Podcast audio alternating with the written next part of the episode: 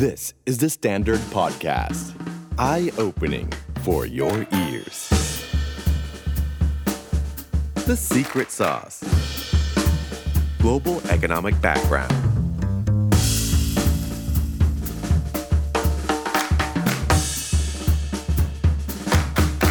The Secret Sauce Global Economic Background ตอนนี้ครับ อยากจะชวนคุยเรื่องประเทศประเทศหนึ่งครับ เป็นประเทศที่มีบทบาทอย่างยิ่ง กับระเบียบโลก การเมืองโลก เศรษฐกิจโลกในตลอดระยะเวลาหลายร้อยปีที่ผ่านมานะครับเป็นประเทศที่น่าสนใจอย่างยิ่ง เพราะว่าเป็นประเทศที่เป็นเศรษฐกิจอันดับทีสี่ 4 ของโลกครับครั้งหนึ่งเคยขึ้นไปถึงอันดับที่ 3 ของโลก เป็นประเทศที่ขึ้นชื่อมากเรื่องอาชีวะ ขึ้นชื่อมากเรื่องอุตสาหกรรม แล้วก็เป็นประเทศที่มีส่วนอย่างยิ่งกับสงครามโลกทั้งครั้งที่ 1 และครั้งที่ 2 มีสินค้านะครับมากมายที่เป็นที่โด่งดัง ไม่ว่าจะเป็นเรื่องของรถยนต์ เรื่องของอุตสาหกรรม เครื่องจักรต่างๆ หรือที่คนไทยรู้จักกันเป็นอย่างดี เวลาเราดื่มเครื่องดื่มชนิดนี้เบียร์ครับ นั่นก็คือประเทศเยอรมนี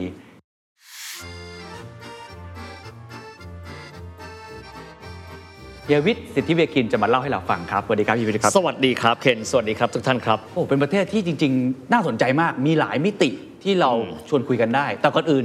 ผมทราบมาว่าเวลาผมอ่าฟังเอกมินิฮิสตรีอ่าเฮียชอบมีภาษาเยอรมันหลุดมา สักนิดนึงได้ไหมฮะ มันเป็นภาษาที่เพราะมากครับ heute diskutieren wir über die Geschichte des Wirtschaft des Deutschland แปลว่าอะไรฮะ วันนี้เราจะมาพูดคุยกันนะครับ เกี่ยวข้องกับประวัติศาสตร์ก็คือ Geschichte des Wirtschafts ของเศรษฐกิจ des Deutschland ทำไมของเฮียอรนพูดเยอรมันได้อะอ่าเพราะว่าชอบเรียนภาษายุโรปครับครับ เพราะเฮียรู้สึกว่าตัวหนังสือพวกเขาเหมือนกันใช่ไหมฮะ แต่คิดดูเขามีตัวหนังสือ 26 ตัวนะ แต่เขาแตกมาเป็นร้อยร้อยๆภาษาตอนแรกที่เรียนก็คือแค่คิดแค่เฉยๆว่า มันจะเป็นไปได้เหรอครับ ตัวหนังสือเดียวกันนะเคนแต่ว่าฟอร์มออกมาเป็นคนละภาษาครับแล้วภาษาเยอรมันน่าสนใจมากครับ เพราะว่าวิธีการเรียงลำดับประโยค ไม่เหมือนประเทศอื่น วิธีการพูดถึงตัวเลขก็ไม่เหมือนเคนลองคิดดูสมมติเราพูดคำว่า 47 47ครับก็คือ 40 ก่อนแล้วคือ7ถูกไหมฮะถูกฮะ อิตาเลียน47 40 แล้วก็ 7 ก็เหมือนกัน เยอรมันครับ47 7บวก40ครับอ้าวจริงเหรอฮะมันเป็นการบอกว่าชาติเขาเป๊ะขนาดไหนครับเหมือนเวลาเราไปดูตารางรถไฟบ้านเขานะครับเคนอ่าเขาก็จะบอกว่ารถไฟมากี่โมง ประมาณ9ก้าโมงครึ่งอะไม่มี มันจะมีสองเที่ยวเก้าโมงยี่กับเก้าโมงสามเวลาไหน เป๊ะมาก precision ครับโอ้ ซึ่งอันนี้มันมีรากฐานมีสิ่งที่อธิบายได้ มันมีว่าเป็นทำไมลักษณะถึงเป็นอย่างลักษณะนั้นของชาติพันธุ์เขาครับเคนโอ้น่าสนใจมากครับชาติพันธุ์เขาเลยเพราะฉะนั้นวันนี้แน่นอนว่าพูดเรื่องเศรษฐกิจ แต่ว่าเฮียบอกว่าอยากจะพูดเรื่องคนก่อนอืมวันนี้เราจะแบ่งเป็น2 part ครับ part แรกเราจะพูดสิ่งที่เฮียพูดมาเสมอคือ human ware อืมก็คือคนน่ะเป็นคนสร้างชาตินั้นขึ้นมา บุคลิก วัฒนธรรมค่านิยมอืมหรือว่าทัศนคติของการในการใช้ชีวิตเนี่ยทำให้เยอรมนีนี่ถือว่าเป็นยักษ์ใหญ่ทางเศรษฐกิจอืมในยุโรปในพี่ใหญ่ที่สุดครับเฮีย เล่าให้ฟังนิดหนึ่งครับเป็นยังไงครับคือทุกครั้งเราจะคุยเรื่องประวัติศาสตร์นะเคนนะครับแต่วันนี้เนี่ยพอ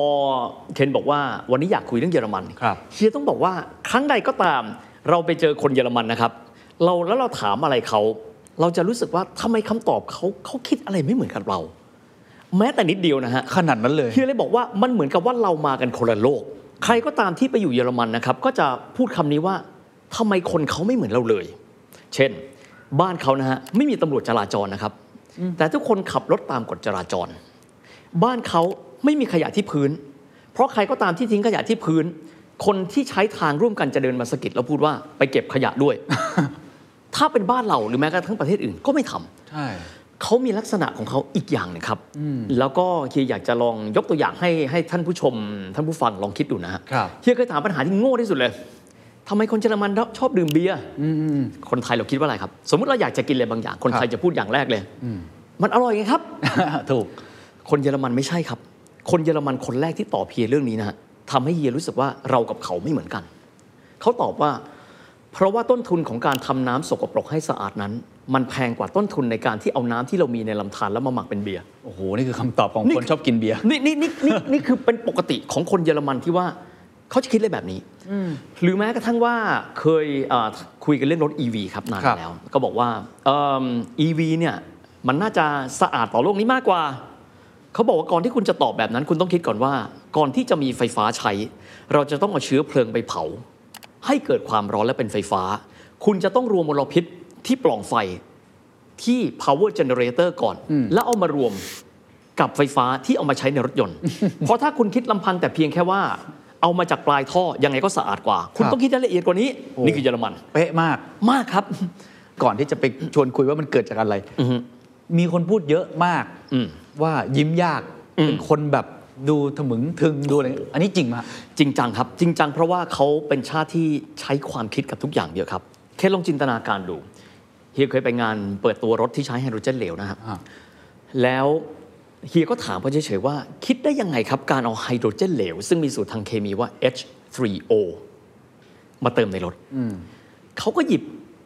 ขวดขึ้นมาขวดหนึ่ง แล้วก็ถามว่าสิ่งที่อยู่ในขวดนี้คืออะไร water อืมน้ำ H2O เขาตอบว่า H2O และพวกเขาเห็นทุกอย่างเป็นลักษณะแบบนี้นะครับ เขาบอกถ้าคุณคิดว่ามันคือน้ำ คุณก็จะเอาไปต่อยอดได้ไม่เยอะ แต่ถ้าคุณคิดว่ามันคือ 2 อะตอมของไฮโดรเจนบวกกันหนึ่งอะตอมของออกซิเจน คุณก็จะต่อยอดได้ว่ามันเอาไปทำอะไรได้อีกเยอะ โอ้โห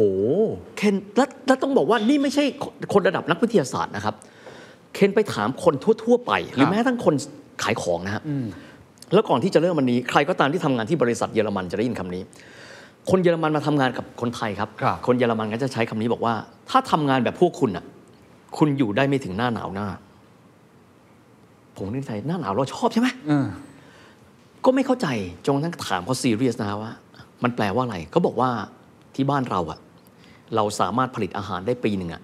แค่ไม่กี่เดือนต่อ 12 เดือนนะฮะเพราะฉะนั้นถ้าเกิดว่าเราไม่มีการเตรียมการก่อนล่วงหน้าเป็นเวลานานๆถึงหน้าหนาวเราจะไม่มีพืชกินโอ้ เราจะไม่มีธัญพืช เราจะไม่มีผักเราจะไม่มีผลไม้ เพราะฉะนั้นทุกอย่างเราเลยต้องคิดล่วงหน้าเป็นเวลายาวนาน ก็เลยวางแผนทุกอย่างเป็นระบบมากต้อง ในขณะที่บ้านเราครับครับอ่าเพียว่าไม่ใช่ไม่ไม่ใช่เฉพาะยุคนี้นะฮะอดีตการนานมาเป็นร้อยปี ไม่เตรียมการอะไรเลย เรามีของกินไหมมีทั้งปีฮะมีทั้งปีฮะครับเคนไม่มีอะไรเลย เดินเข้าไปที่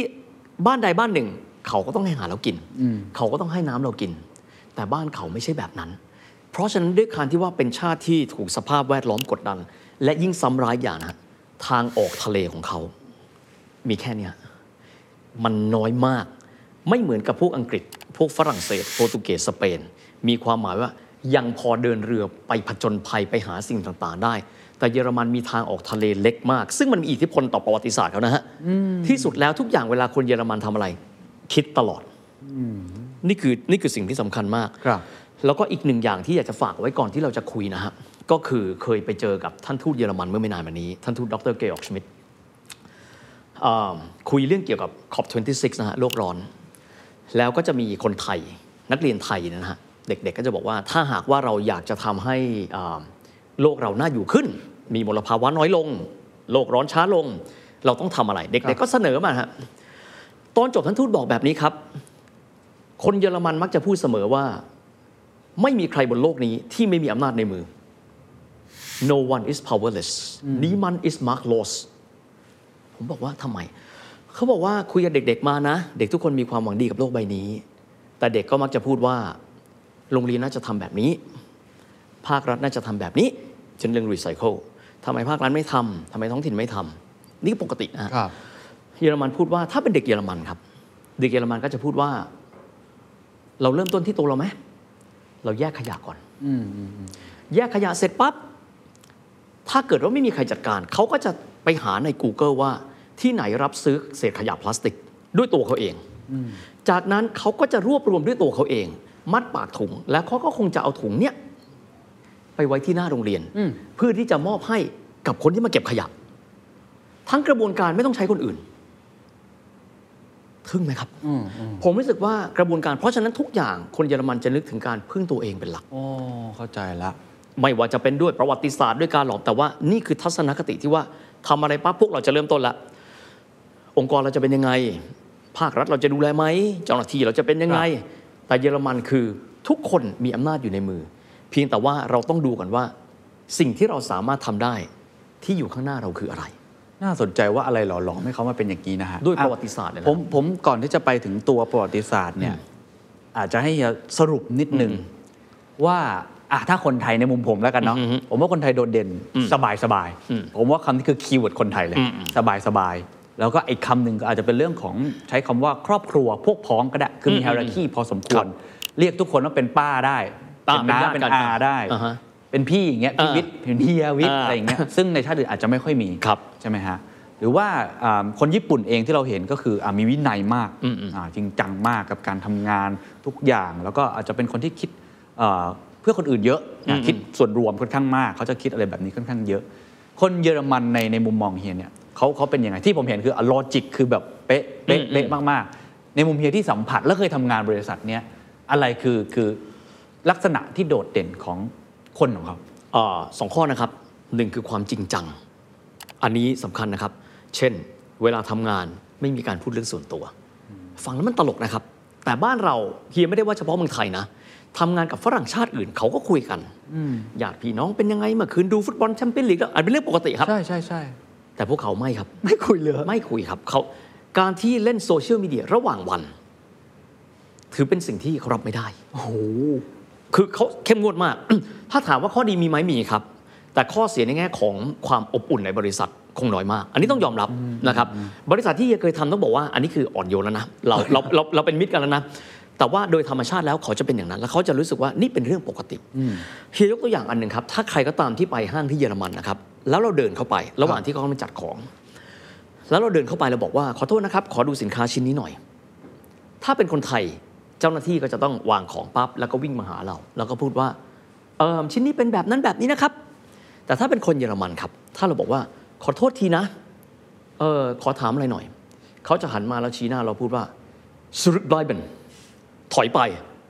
เกิดมาผมไม่เคยเจอนะฮะ คนขายของในร้านแล้วพูดว่าสรุปไบเบนคือถอยไป ผมไม่เข้าใจ พอก็จัดของเสร็จปั๊บเขาหันมาฮัลโหล can I in helfen can I help you ผมไม่เข้าใจ ผมถามรุ่นน้องที่เรียนอยู่ อ๋อเพียครับไม่ใช่เรื่องแปลกครับ ของเขาคือเขาทำงานทีละอย่างครับ เขาจัดสินค้าเขาก็คือจัดสินค้าเฮียไปกวนเขาไม่ได้ เห็นไหมครับ เพราะฉะนั้นคำว่าความจริงจังและความเป๊ะมันมีสองคือรู้อะไร ต้องรู้ให้จริงครับ อันนี้โคตรสำคัญเลยนะฮะอย่างเช่นเอ่อเฮียเคยพาพานักฟุตบอลคนหนึ่งลาร์สริกเคนนักฟุตบอลดอร์ทมุนด์เนี่ยนะฮะอ่าไปพิพิธภัณฑ์อ่าพระนเรศวรที่สุพรรณบุรี โอ้เฮียพาเขาไปคือคือคือพิพิธภัณฑ์คือตอนนั้นน่ะเขาเขาเขามาเขามาฝึกนักเตะที่ที่อ่าทีมเยาวชนสุพรรณบุรีครับพาไป แล้วก็อธิบายเรื่องสมเด็จพระนเรศวรแล้วก็วีรกรรมนะฮะนักฟุตบอลนะฮะเขาถามเฮียว่า โทษนะ ถ้าเปรียบเทียบกันกับประวัติศาสตร์ยุโรปคิงนเรศวรเคอร์นิกนเรศวรเนี่ยท่านอยู่ยุคใดถ้าเทียบกันกับยุโรป งงงงคือคือลบไม่ทันไงฮะนะฮะปีสมมตินะฮะปีประมาณลบปีเอ่อกรุงไม่ทันแตกครั้งที่หนึ่งนี่สองหนึ่งหนึ่งสองลบห้าสี่สามลบไม่ทันว่ะลบทันปั๊บก็เทียบไม่ได้อีก และทุกครั้งที่เวลาที่เดินไปเขาก็จะถามคำถามในลักษณะแบบนี้คำว่ารู้ต้องจริง และบางครั้งฮียเป็นเฉก็ไม่พาะรู้คว่านคนนั้นหรือเปล่าเฮียหรือมันเป็นเป็นทุกคนครับจริงเหรอฮะเป็นทุกคนครับ เช่น ขับรถกำลังที่จะไปดีลเลอร์รถยนต์แห่งหนึ่งนะครับ ที่เอ่ออยู่บริเวณฝั่งทนตอน4ี่โมงเย็นเขาถามว่า ฝั่งทนบุรีนี่อยู่ทิศตะวันตกของกรุงเทพใช่ไหมเหรอ ใช่มั้ง ก็คงใช่แหละทำไมอะ เพราะว่าถ้าหากว่าเราขับรถตอน4ี่โมงเย็นแล้วพระอาทิตย์สองหน้าแสดงว่าเรากำลังมุ่งหน้าไปทางทิศตะวันตก นี่ไม่จะเกิดจากคนคนเดียวนะฮะข้ามขับรถไปเห็นสะพานพระรามแปดเขาถามว่าทำได้ยังไงอะทำอะไรเหรอ ก็สะพานแขวนโกลเด้นเกตก็มีของยูแปลกมาก เพราะว่าเส้นลวดที่ขึงสองข้างอะองศาไม่เท่ากัน และใช้จำนวนเส้นไม่เท่ากัน ซึ่งในแง่ของ engineering มันเป็นสิ่งที่ยากมาก และเก่งมากที่ทำได้เรายังไม่รู้เรื่องเลย เข้าไปที่โรงแรมนะฮะอ่าจับผนัง โอ้ย ประเทศอยู่นี่มันสวยงามจัง พวกเราใช้ผ้าไหมกรุผนังครับ เขาไม่เคยเจออเขาบอกว่าเป็นปกติหรือเปล่าพาไปดูเรือพระที่นั่ง โทษนะ อันนี้เป็นไม้ที่ขุดมาจากไม้ต้นเดียว หรือเอามาต่อกัน นี่คือลักษณะของเขาคือรู้อะไร ต้องรู้ให้จริงโอ้แต่เขาถามคำถามดีนะแต่ละคำถามทุกเป็นครั้งคนตั้งคำถาม และมันก็ทำให้เราเนี่ยกระตุ้นครับ ให้เราเรียนรู้ สมมุติเราพูดว่าสองสิ่งนี้ A กับ B อันไหนมากกว่า A มากกว่ามั้งไม่มีนะครับ มากกว่าเท่าไหร่ เช่นถามว่าเอิ่มเทียบพื้นที่เยอรมันกับไทย ลองเทียบให้เราฟังได้ไหมเอ่อประเทศเราก็คงเอิ่มพอๆกับเยอรมันไม่เอาพอๆเอาเท่าไหร่ นี่คือลักษณะของเขาและเขาตั้งใจที่จะรู้ทุกอย่าง เทียบกับคนไทยนะฮะครับเวลาเฮียเป็นเด็ก แล้วเวลาคุยกับเด็ก เด็กจะพูดว่า เรื่องนี้กูต้องรู้ไหมอ่าสมมตินะฮะ H2O ลิเทียมมาจากอะไร ตารางธาตุอยู่หมายเลขอะไร ไม่เห็นจะเป็นกับชีวิตอะกูต้องรู้ไหมนี่คือสิ่งที่คนไทยพูด ใช่ใช่ใช่แต่ถ้าเป็นคนเยอรมันคงจะพูดว่า แล้วทำไมจะต้องไม่รู้ล่ะ โอ้ใฝ่รู้เนาะสองอย่างนี้ครับ แล้วมันก็เป็นจุดเริ่มต้นต้องยอมรับว่าถ้าหากว่าเราไปดู list ชื่อนักวิทยาศาสตร์นี่เคลียร์ลองเล่นๆนะฮะให้เราเนี่ยที่อยู่ในห้องส่งเนี่ยพูดถึงชื่อนักวิทยาศาสตร์ไทยในยุคปัจจุบัน 5 คน ไทยเหรอ ไทยครับเฮียมั่นใจว่าเราตอบไม่ได้แต่ของเขาจะพรั่งพรูออกมา เพราะว่าชาติเขามีความใกล้ชิดกับความใฝ่รู้ และสำหรับเขาวิทยาศาสตร์คือความใฝ่รู้ พวกเขาเป็นประเทศเดียวเท่าที่เห็นที่มีนักข่าวสายวิทยาศาสตร์ครับ โอ้เขาให้ความสำคัญกับวิทยาศาสตร์มากมากมากครับ และทุกอย่างเวลาอธิบาย เช่น ขับรถขึ้นเนิน เราบอกว่า โอ้โห ขับรถขึ้นเนิน 45 องศาได้โดยที่ไม่ต้องเหยียบคันเร่งเลยเนี่ยแสดงว่าเครื่องดีมาก อยู่ทำได้ยังไงคำตอบคืออ ตรีโกณไง คือคือทุกอย่างจะเป็นลักษณะแบบนี้จะเป๊ะมากไม่ใช่เพราะว่าเฮียเคยอยู่บริษัทรถยนต์นะครับ แต่ว่าคนเยอรมันอื่นๆ ก็จะมีวิธีการกระบวนการคิดแบบนี้ แต่ถ้าถามเลยว่าถ้านึกหนึ่งคำของเยอรมันนอกจากคำว่าจริงจัง รู้จริงนะครับภาษาเยอรมันว่า d u s f a c e ใครคือรู้อะไรต้องรู้ลึกรู้ลึกที่สุด อีกคำคือคำว่าวิทยาศาสตร์ วิทยาศาสตร์ และวิทยาศาสตร์ครับ เดี๋ยวระหว่างทางเราจะเห็นนะครับว่าครับเขาคิดอะไรอยู่ น่าสนใจครับ ผมถามต่ออีกนิดเดียวครับ เพราะเฮียจะพูดกับผมเสมออว่า การรุ่งโรจน์ของแต่ละประเทศ มันเกิดขึ้นไม่ใช่แค่ในเชิงภาพใหญ่อย่างเดียว แต่เกิดจาก humanware ทุกคนมีส่วนอย่างยิ่งเพราะเป็นคนขับเคลื่อนครับใช่ไหมครับ จะมีแผนจากผู้นำดีแค่ไหน จะมีเรื่องของโลกขับเคลื่อนมา แล้วเป็นใจกับเราอย่างไร มันไปไม่ได้ ถ้าเกิดคนไม่ไม่เอาด้วย หรืออทัศนคติของคนที่เฮียจะพูดเสมอเอ่ออย่างทัศนคติหรือว่าวิธีบุคลิกของคนเยอรมันแบบเมื่อกี้เนี่ยมันช่วยส่งเสริมเศรษฐกิจละกัน หรือการเจริญเติบโตการพัฒนาของประเทศเยอรมัน มากน้อยแค่ไหนแล้วเกี่ยวไหมครับเอ่อเฮียมองว่าประเทศเขาคือองค์รวมของการที่คนทุกคนทำหน้าที่ของตัวเองอย่างเต็มที่ที่สุดเท่าที่เป็นไปได้ แม้กระทั่งเป็นฟันเฟืองตัวเล็ก ๆ เขาก็จะมีความตั้งใจอย่างที่สุดในการที่จะทำ เฮียยกตัวอย่างหนึ่งเรื่องนะฮะ อันนี้เป็นตัวอย่างที่อาจจะไม่ได้ดีนักสักเท่าไหร่เพราะเป็นเรื่องเกี่ยวข้องกับสงครามโลกครั้งที่สองครับนะครับเอิ่มผู้นำนาซีเยอรมันก็คือฮิตเลอร์ เป็นคนที่ไม่ชอบคนยิวนะครับเราลองมานั่งคิดดู สมมุติว่าคนยิวคนนี้มีเชื้อชาติยิวสัก 80%คือเห็นชัดเจนเลยว่าคนนี้เป็นคนยิวก็อย่างหนึ่ง แต่ว่าความตั้งใจครับของคนที่อยู่ในหน่วยของเขาเนี่ย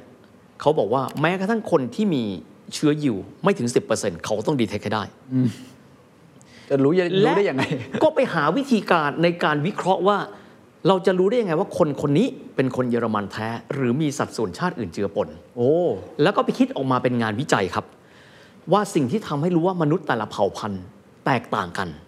คือโครงโครงกระดูกใบหน้ามนุษย์ โดยเฉพาะอย่างยิ่งโครงกระดูกชิ้นกรามชิ้นล่าง ที่ภาษาเยอรมันเรียกว่า Unterkiefer กรามชิ้นล่าง เพราะฉะนั้นจะไม่แปลกใจถ้าหากว่าเรามองย้อนไปในภาพประวัติศาสตร์ตรงนั้น และพบว่าทหารนาซีใช้ไม้บรรทัดวัดหน้าคน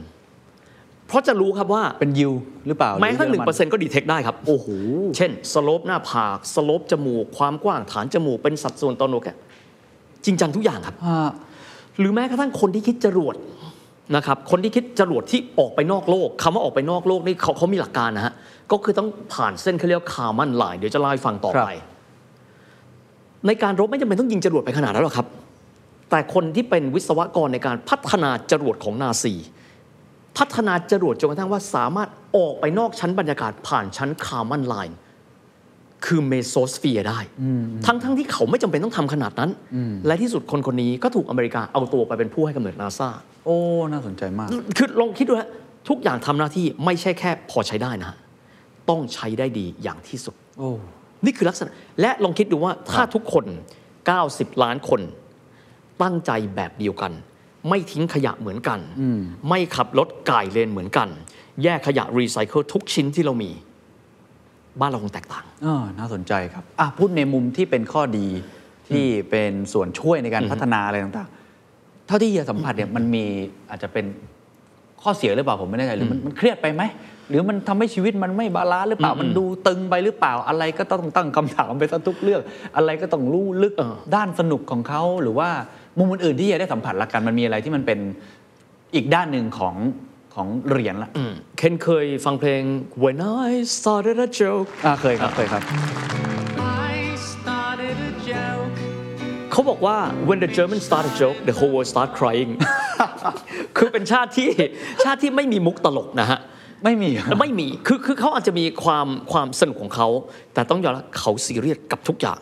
แต่เขาก็จะมีช่วงเวลาบางช่วงที่อันนี้เป็นเวลาครอบครัวนี่เวลาเพื่อน ก็จะหลุดเลยนะฮะก็จะสนุกสนานนี่ฮะแต่ว่าถ้าเกิดว่าเขาใส่หมวกของคนที่ยังทำหน้าที่อยู่ครับเพราะฉะนั้นในเรื่องของความอบอุ่น ความรู้สึกผ่อนคลาย ความรู้สึกรีแลกซ์อันนี้ต้องยอมรับว่าคำว่า happiness ความสุข เฮียเชื่อว่าไม่เหมือนชาติอื่นเฮียไม่ได้บอกมากกว่าเขาอาจจะมีความสุขของเขาแต่ไม่เหมือนไม่เหมือนแต่ชาติคิดว่าอื่นแตกต่างกัน แล้วสมมุติว่าเวลาที่ไปดีลงานกับต่างประเทศ การพูดคุยเขาก็จะมีแนวความคิดว่าคนทุกคนเหมือนกัน คือทุกคนเนี่ยก็จะเป็นเครื่องจักรตัวเล็กๆ ในเครื่องยนต์ที่ทุกคนจะต้องหมุนตามวินาทีที่ถูกตั้งเอาไว้เพราะฉะนั้นก็เลยมีความเครียดสูงฮะ แล้วเวลาที่ไปทำงานกับต่างประเทศ ด้วยระดับ human ware ต่อ human ware จะใช้คำนี้นะ สมมุติระดับ hardware ต่อ hardware เช่น ฝ่ายผลิต ฝ่ายวิจัยฝ่ายพัฒนา อันนั้นไม่ต้องห่วงครับเพราะเดินหน้าได้อย่างแข็งแกร่งมาก แต่ถ้าเกิดว่ามาเป็นในเชิงที่ว่าต้องพูดคุยเจรจา อันนี้เนี่ยเฮียรู้สึกว่ามิติความหลากหลายของเขาจะน้อยกว่าฝรั่งอื่นคำว่าฝรั่งอื่น เช่น อังกฤษ เดี๋ยวตอนที่เราเล่าเรื่องอังกฤษนะฮะเดี๋ยวเคนดูแล้วเคนจะรู้ว่าสุดยอดแห่งความยืดหยุ่น สุดยอดแห่งการหา solution ไม่ว่ามันจะมีกฎกติกาอะไรก็ตาม สามารถข้ามผ่านได้ โดยที่ไม่จำเป็นต้องหักกฎหักเกณฑ์ แต่หาสิ่งที่เรียกว่า solution ได้ดีที่สุดชาติหนึ่ง ต้องยอมรับเลยครับว่าอะไรก็ตามที่เป็นฮาร์ดแวร์ เยอรมันอันดับหนึ่งทำดีที่สุดดีเกินกว่าที่เราคิดเอาไว้อย่างที่บอกนะฮะจรวดเขาเอาไว้ยิงศัตรูมันยิงออกไปนอกโลกได้ครับยิงออกไปนอกโลกแล้วมันกลับมาใหม่นะคือลองคิดดูแล้วกันว่ามันคิดไปไกลขนาดนั้นครับทุกคนจะต้องทำสิ่งที่ดีที่สุด ความเครียดมีไหมมี และสมมุติว่าเราทำงานกับเขา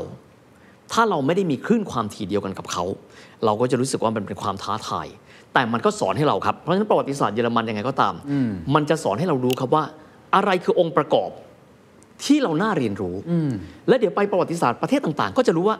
ความน่าเรียนรู้แต่ละประเทศไม่เหมือนกัน โอ้โหเออนี่ฮะตอนนี้เราเป็นตอนที่แปลกกว่าคนอื่น เพราะว่าเริ่มจาก Human w a r e ก่อน ผมว่าหลายคนจะสงสัยเหมือนผมนะเฮียว่า ไอ้บุคลิก หรือว่าความถนัดด้านวิทยาศาสตร์ ด้านเรื่องอาชีวะ การเป็นนายช่างที่สุดยอดของโลก หรือความคิดต่างๆ ในแต่ละมิติ มันเกิดมาจากอะไร อันนี้ผมว่าต้องไม่ใช่เกี่ยวกับเรื่องจิตวิทยาภายใน แต่มันเกี่ยวกับประวัติศาสตร์แน่นอนที่ปลูกฝัง หรือแม้กระทั่งการศึกษาของเขาเองก็ตาม ต้องให้เฮียเล่าแล้วครับว่าประวัติศาสตร์เศรษฐกิจอืมของเยอรมนีเนี่ยมันเป็นยังไงครับนะอืม ก่อนที่ไปประวัติศาสตร์ที่จะขอแยกย่อยแล้วกันเนาะ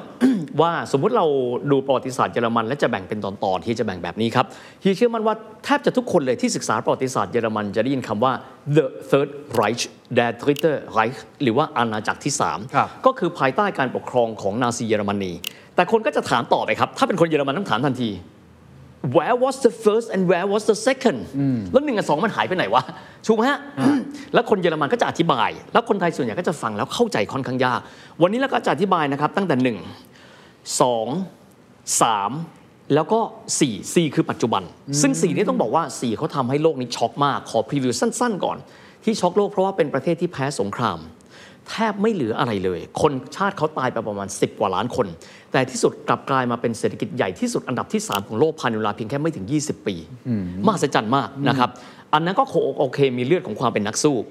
ทีนี้เราไปกันทีละหนึ่งนะฮะได้เพราะว่าครับแต่ละส่วนล้วนแต่มีความสำคัญด้วยกันทั้งสิ้นนะครับ ถามว่าเอาข้อแรกกันก่อนครับว่าประเทศเยอรมันเกิดขึ้นเมื่อไหร่เออไม่มีใครรู้นะฮะ เยอรมันอย่างที่เราเห็นนะครับ เกิดขึ้นในปี 1871 ครับเอ้ยไม่นานนะครับก็คือสมัยประมาณสักรัชกาลที่5เนี่ยนะครับอุ้ยเพิ่งทราบเพราะว่าเป็นประเทศที่เกิดมาไม่นานเหมือนกัน แต่ว่าคนเผ่าเยอรมันที่พูดภาษาเยอรมันเนี่ยอันเนี้ยเกิดมานานแล้วแต่ว่าไม่ได้รวมกันเป็นประเทศเดียวนะฮะ ต้องบอกว่าขอย้อนกลับไปแบบ snapshot สั้นๆ หลังจากที่โรมันล่มสลายแล้วครับก็จะมีชนอาณาจักรอื่น ๆ อาณาระยะชนมากมายต่อสู้กันไปมาจนกระทั่งชนเผ่าที่ใหญ่ที่สุด ชื่อว่าฟรังก์ฟรังก์ซึ่งเป็นเอ่อบรรพบุรุษของเยอรมันเนี่ยนะครับฟรังก์ก็สามารถที่จะเอ่อไล่คนนะครับจากทางด้านของอาแขกมัวออกไปจากยุโรปได้ครับจากนั้นฟรังก์ก็ครองพื้นที่ซึ่งปัจจุบันเป็นฝรั่งเศสนะครับเยอรมัน สวิตเซอร์แลนด์ ออสเตรีย แล้วก็มาถึงตอนเหนืออิตาลี และอาณาจักรนี้เริ่มต้น ใช้คำว่าแบบจำง่ายมากนะฮะ วันคริสต์มาสของปีคริสตศักราช 800 25 ธันวาคม ปีคศ 800 จักรพรรดิที่มีชื่อว่าชาร์ลเลอร์มาน ชื่อเยอรมันว่าคาร์ล the Great หรือคาร์ล der Große สวมมงกุฎก็มีความหมายตอนนั้นฟรังก์เป็นชาติที่เป็นชนชาติที่ใหญ่ที่สุดแล้ว ทีนี้ฟรังก์ครับเขาตั้งชื่อขึ้นมาว่าอาณาจักรหรือว่าจักรวรรดิโรมันอันศักดิ์สิทธิ์หลายคนได้ยินชื่อนี้ แต่ก็ถามว่าแล้วมันเป็นเยอรมันไงวะนั่นสิเออนะฮะ เอาสั้นๆ ตรงนี้นะครับว่าคนที่ให้นิยามของคำว่าจักรวรรดิโรมันอันศักดิ์สิทธิ์ได้ดีที่สุด เป็นนักปราชญ์ชาวฝรั่งเศส ก็มีชื่อว่าชองฟรองซัวอากูเยหรือมีชื่อว่าวอลแตร์หลายคนรู้จักอ๋อวอลแตร์ Voltaire ครับวอลแตร์บอกแบบนี้ครับจักรวรรดิโรมันอันศักดิ์สิทธิ์เนี่ยมันไม่ศักดิ์สิทธิ์ มันไม่ใช่จักรวรรดิแล้วมันไม่ใช่โรมันอ้าวเพราะมันเป็นคนเยอรมันครับอ๋อนะฮะและจักรวรรดิคือใหญ่แล้วใหญ่ขึ้นไปอีก แต่ว่าจักรวรรดิโรมันอันศักดิ์สิทธิ์คือใหญ่แล้ว กินพื้นที่ประเทศยักษ์ๆนะฮะของยุโรปนะฮะแต่ที่สุดแล้วค่อยๆแตกออกเป็นเม็ดทรายนะฮะอีกส่วนหนึ่งคือมันไม่ศักดิ์สิทธิ์ครับ เพราะมันต้องอิงอำนาจจากโป๊ปบางครั้งบังคับให้โป๊ปสวมมงกุฎให้กับตัวเอง เพราะฉะนั้นโดยธรรมชาติแล้ว เขาไม่ได้มีความเป็นจักรวรรดิโรมันอันศักดิ์สิทธิ์นะฮะแต่เล่าตรงนี้สั้นๆครับเพื่อที่จะได้รู้ว่าพวกแฟรงค์พวกนี้พอหลังจากที่เอิ่มจักรพรรดิชาร์เลอร์มานครองบัลลังก์เป็นที่เรียบร้อยไปแล้วครับจากนั้นมีรุ่นลูกรุ่นหลานรุ่นรุ่นหลานก็แตกเป็น 3 รุ่นหลานที่อยู่ซ้ายสุด กลายไปเป็นประเทศฝรั่งเศสครับอ๋ออัอันนี้จบในตัวเลยโอเคจบในตัวปั๊บเออแยกฝรั่งเศสไปละที่เหลือก็กลายเป็นจักรวรรดิโรมันกันต่อไปนะครับซึ่งณเวลานั้นก็ประเทศเขาแตกออกเป็นส่วนๆ เช่น พื้นที่นี้เป็น Kingdom of Bavaria เป็น Kingdom of Baden-Württemberg ก็จะเป็นเมืองเล็กๆ เล็กๆ เล็กๆ แล้ววิธีการในการเลือกกษัตริย์ของเขาครับ ค่อนข้างแปลกนะฮะเขาใช้คล้ายๆ มาเลเซียครับ เป็นเจ้าของนครใช่ไหมมานั่งรวมกัน แล้วเลือกตั้งอืมเลือกตั้งกษัตริย์เลือกตั้งกษัตริย์เอานะครับเพราะฉะนั้นเนี่ยความยิ่งใหญ่ของเขาอะเขาจะไม่ใหญ่หรอกครับ เพราะก็แตกออกเป็นเม็ดทรายกันด้วย แล้วก็เขาเดินมาจากปีคริสตศักราช 800 มาเรื่อยๆครับ สิ้นสุดของจักรวรรดิเนี่ยใช้เวลาประมาณอีกพันปีนะฮะคือประมาณปี 1,800 กว่าๆนั่นก็คือตอนที่เอิ่มนโปเลียน ซึ่งมาจากฝรั่งเศสเนี่ย กรีธาทัพเข้าส่วนพื้นที่ของคนที่พูดภาษาเยอรมันต้องใช้คำนี้ยังไม่ใช่ประเทศเยอรมัน แต่เป็นพื้นที่ของคนที่พูดภาษาเยอรมัน และสถาปนาเขาเรียกว่าสมาพันธรัฐแห่งไรน์อ๋อนะฮะรายอ่าเพราะฉะนั้นก็จะพบว่าอ๋อโอเคมันมันคือประเทศที่มีคนเยอรมันไหมมี แต่มันแตกกระสานซ่านเซนอะมันไม่ใช่รัฐชาติอ่ารัฐชาติมีความหมายว่าคนพูดภาษาเดียวกัน หรือธงชาติเดียวกันอะไรอย่างอ่าเงี้ย แล้วก็มีวัฒนธรรมเดียวกัน เป็นชาติเดียวกัน และเป็นรัฐเดียวกันอ่าอันนี้เขาเรียกว่ารัฐชาติครับครับแต่สมัยนั้นคือพูดภาษาเดียวกัน วัฒนธรรมคล้ายคลึงกัน วิถีชีวิตคล้ายกัน แต่ไม่รวมเป็นประเทศเดียวกัน เพราะฉะนั้นก็เลยมีความอ่อนแอนะครับ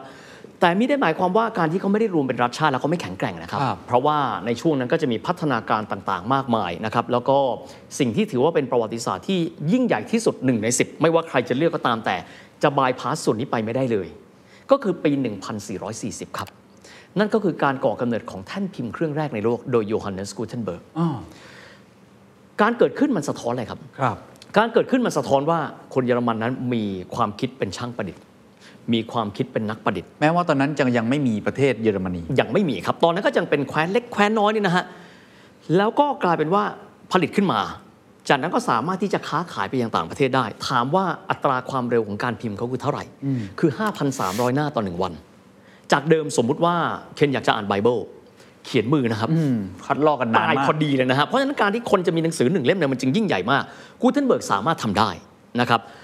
ถึงแม้ว่าเขาจะเป็นประเทศที่อาจจะไม่ได้เป็นศูนย์กลางของเรเนซองส์แต่ต้องยอมรับนะครับว่าเขาเป็นชาติที่มีนักคิดจำนวนมาก แล้วเขาก็มีคนอย่างกูเทนเบิร์กเนี่ย จำนวนมากมายกันด้วย เออ อันนี้ทำไมครับอืมอย่างตอนนั้นที่เราคุยกันเรื่องประวัติศาสตร์เศรษฐกิจโลกในช่วงตอนหนึ่งตอนสองเราพูดถึงเรเนซองส์ซึ่งเราบอกมันคือฟลอเรนซ์ใช่ไหมบอกเป็นซิลิคอนวัลเลย์แห่งแรกของโลกนะฮะแล้วก็เอ่อคนอิตาเลียนเองต่างๆเนี่ยมีการอุปถัมภ์ในแง่ของเงินมี VC มาก็เลยทำอ่าให้เกิดเอ่อนักธุรกิจหรือนักคิดอะไรมากมาย อย่างของเยอรมันนี่มันมีอะไรไหมทำให้มันเกิดอย่างกูเทนเบิร์กหรือมันเกิดนวัตกรรมอะไรต่างๆเนี่ยเขามีการสนับสนุนกัน มากน้อยแค่ไหนครับเป็นคำถามที่ดีมากครับเอ่อข้อแรกเลยคือเยอรมันไม่มีสนับสนุนอยู่แล้วทำอะไรด้วยลำแข้งตัวเองนะครับไม่เหมือนอิตาลีมีมีเบริชีถูกไหมฮะเคยลองนึกดูถ้าใครเรียนหนังสือเรื่องศักดินาสมัยก่อน เป็นเรื่องที่คนไทยจะเข้าใจยากมากครับเพราะว่าวิธีคิดของเขากับเราไม่เหมือนกันศักดินามีความหมายว่าคนที่เป็นกษัตริย์ อย่างเมื่อสักครู่นี่เห็นไหมฮะคนที่เป็นกษัตริย์ของจักรวรรดิโรมันอันศักดิ์สิทธิ์ไม่มีอำนาจเลยนะฮะเพราะถูกเลือกตั้งกันมาถูกป่ะฮะอ่าอ่าเพราะฉะนั้นเนี่ยตัวเองก็ไม่ได้มีอำนาจไม่ได้มีกองทัพ แต่ว่าแต่ละเมืองแต่ละเมืองเองก็จะมีศูนย์กลางอำนาจก็คือเจ้าครองแคว้น เจ้าครองแคว้นปั๊บก็อาจจะมีอัศวิน จากนั้นก็จะมีที่เขาเรียกเมเนอร์ก็ดีนะฮะเป็นศูนย์กลางแต่ละพื้นที่ การดำรงชีวิตของคนพวกนี้คืออะไรครับ ตัวเองเป็นเจ้าของที่ดิน ชาวนาก็มาเช่า ชาวนาก็เช่าไปเรื่อยๆผลผลิตได้เยอะไอ้พวกนี้ก็เก็บเงินเยอะก็ทำนาบนหลังคนผมเรียกอย่างนี้ดีกว่า แต่คนเยอรมันไม่เหมือนชาติอื่นครับ เราไม่อยากเป็นชาวนาแล้ว เรามีความสามารถอื่นเราไปทำอย่างอื่น ทำอะไรบ้าง เป็นช่างทองเป็นช่างไม้ เป็นช่างเหล็ก เป็นช่างเครื่องกล วันหนึ่งบอกว่า เราไม่เช่าที่ดินจากพวกคุณแล้ว เราจะไปรวมตัวกันแล้วเป็นเมือง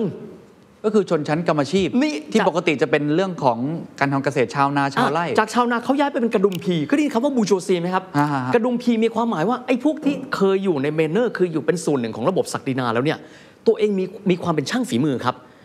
แล้วก็ออกไปมันมีพื้นที่ว่างนี่ เราไปตั้งเมืองแล้วทำการค้าขายดีกว่า อุ้ยเขาคิดกันเองได้เขาขคิดนาดกันั้นนเลยเองอย่างนั้นแหละครับ ถามว่าทำไมไม่เกิดเหตุการณ์ลักษณะแบบนี้ที่ประเทศอื่นเออตอบง่ายมากครับ เพราะประเทศอื่นมีทางออกทะเลครับอ๋อจริงเหรอฮะภูมิศาสตร์เกี่ยวภูมิศาสตร์เกี่ยวแน่ๆสมมุติว่ามีพ่อค้าอังกฤษคิดมา พ่อค้าอังกฤษจะบอกว่าโอ้ย the easiest way to trade ล่องเรือไปเอาของจากอินเดียล่องเรือไปเอาจากตะวันออกกลาง แต่เยอรมันไม่ใช่ครับ ไปค้าขายกับใครอะ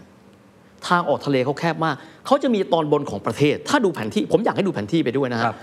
ตอนบนของประเทศเขาจะติดทะเล เช่นทะเลเหนือ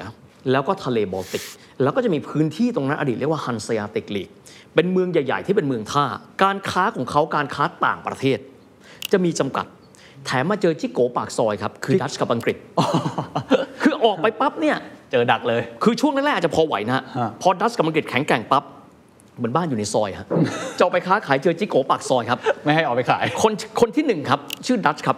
คนที่สองชื่อบริติชครับ ออกไปไม่ได้ เพราะฉะนั้นเขารู้ว่าพวกเขาจุดของแข็งแกร่งเขาไม่ใช่ทางออกทะเล เขาเลยมองว่าอย่างนั้นเนี่ยเราค้าขายกันภายใน และพวกเขาก็ใช้ความเป็นช่างนี่แหละครับ คนนี้เป็นช่างทอง คนนี้ทำหิน คนนี้ขายหินแล้วอ่อทันกษะความเป็นช่างมันมาจากไหนอะเพราะว่ามันไม่เหมือนกันกับการปลูกเอ่อ พืชผักอะไรต่างๆเลยมันไม่เหมือนกันนะฮะมันมันทานฟอร์มมาได้ยังไงเฮียพอทราบไหมเฮียต้องบอกแบบนี้ครับว่าจริง ๆ แล้วเรื่องของช่างเนี่ยมันมีอยู่ตั้งแต่สมัยโรมันถูกไหมครับมันจะมีช่างหินช่างเหล็กช่างโน่นช่างนี่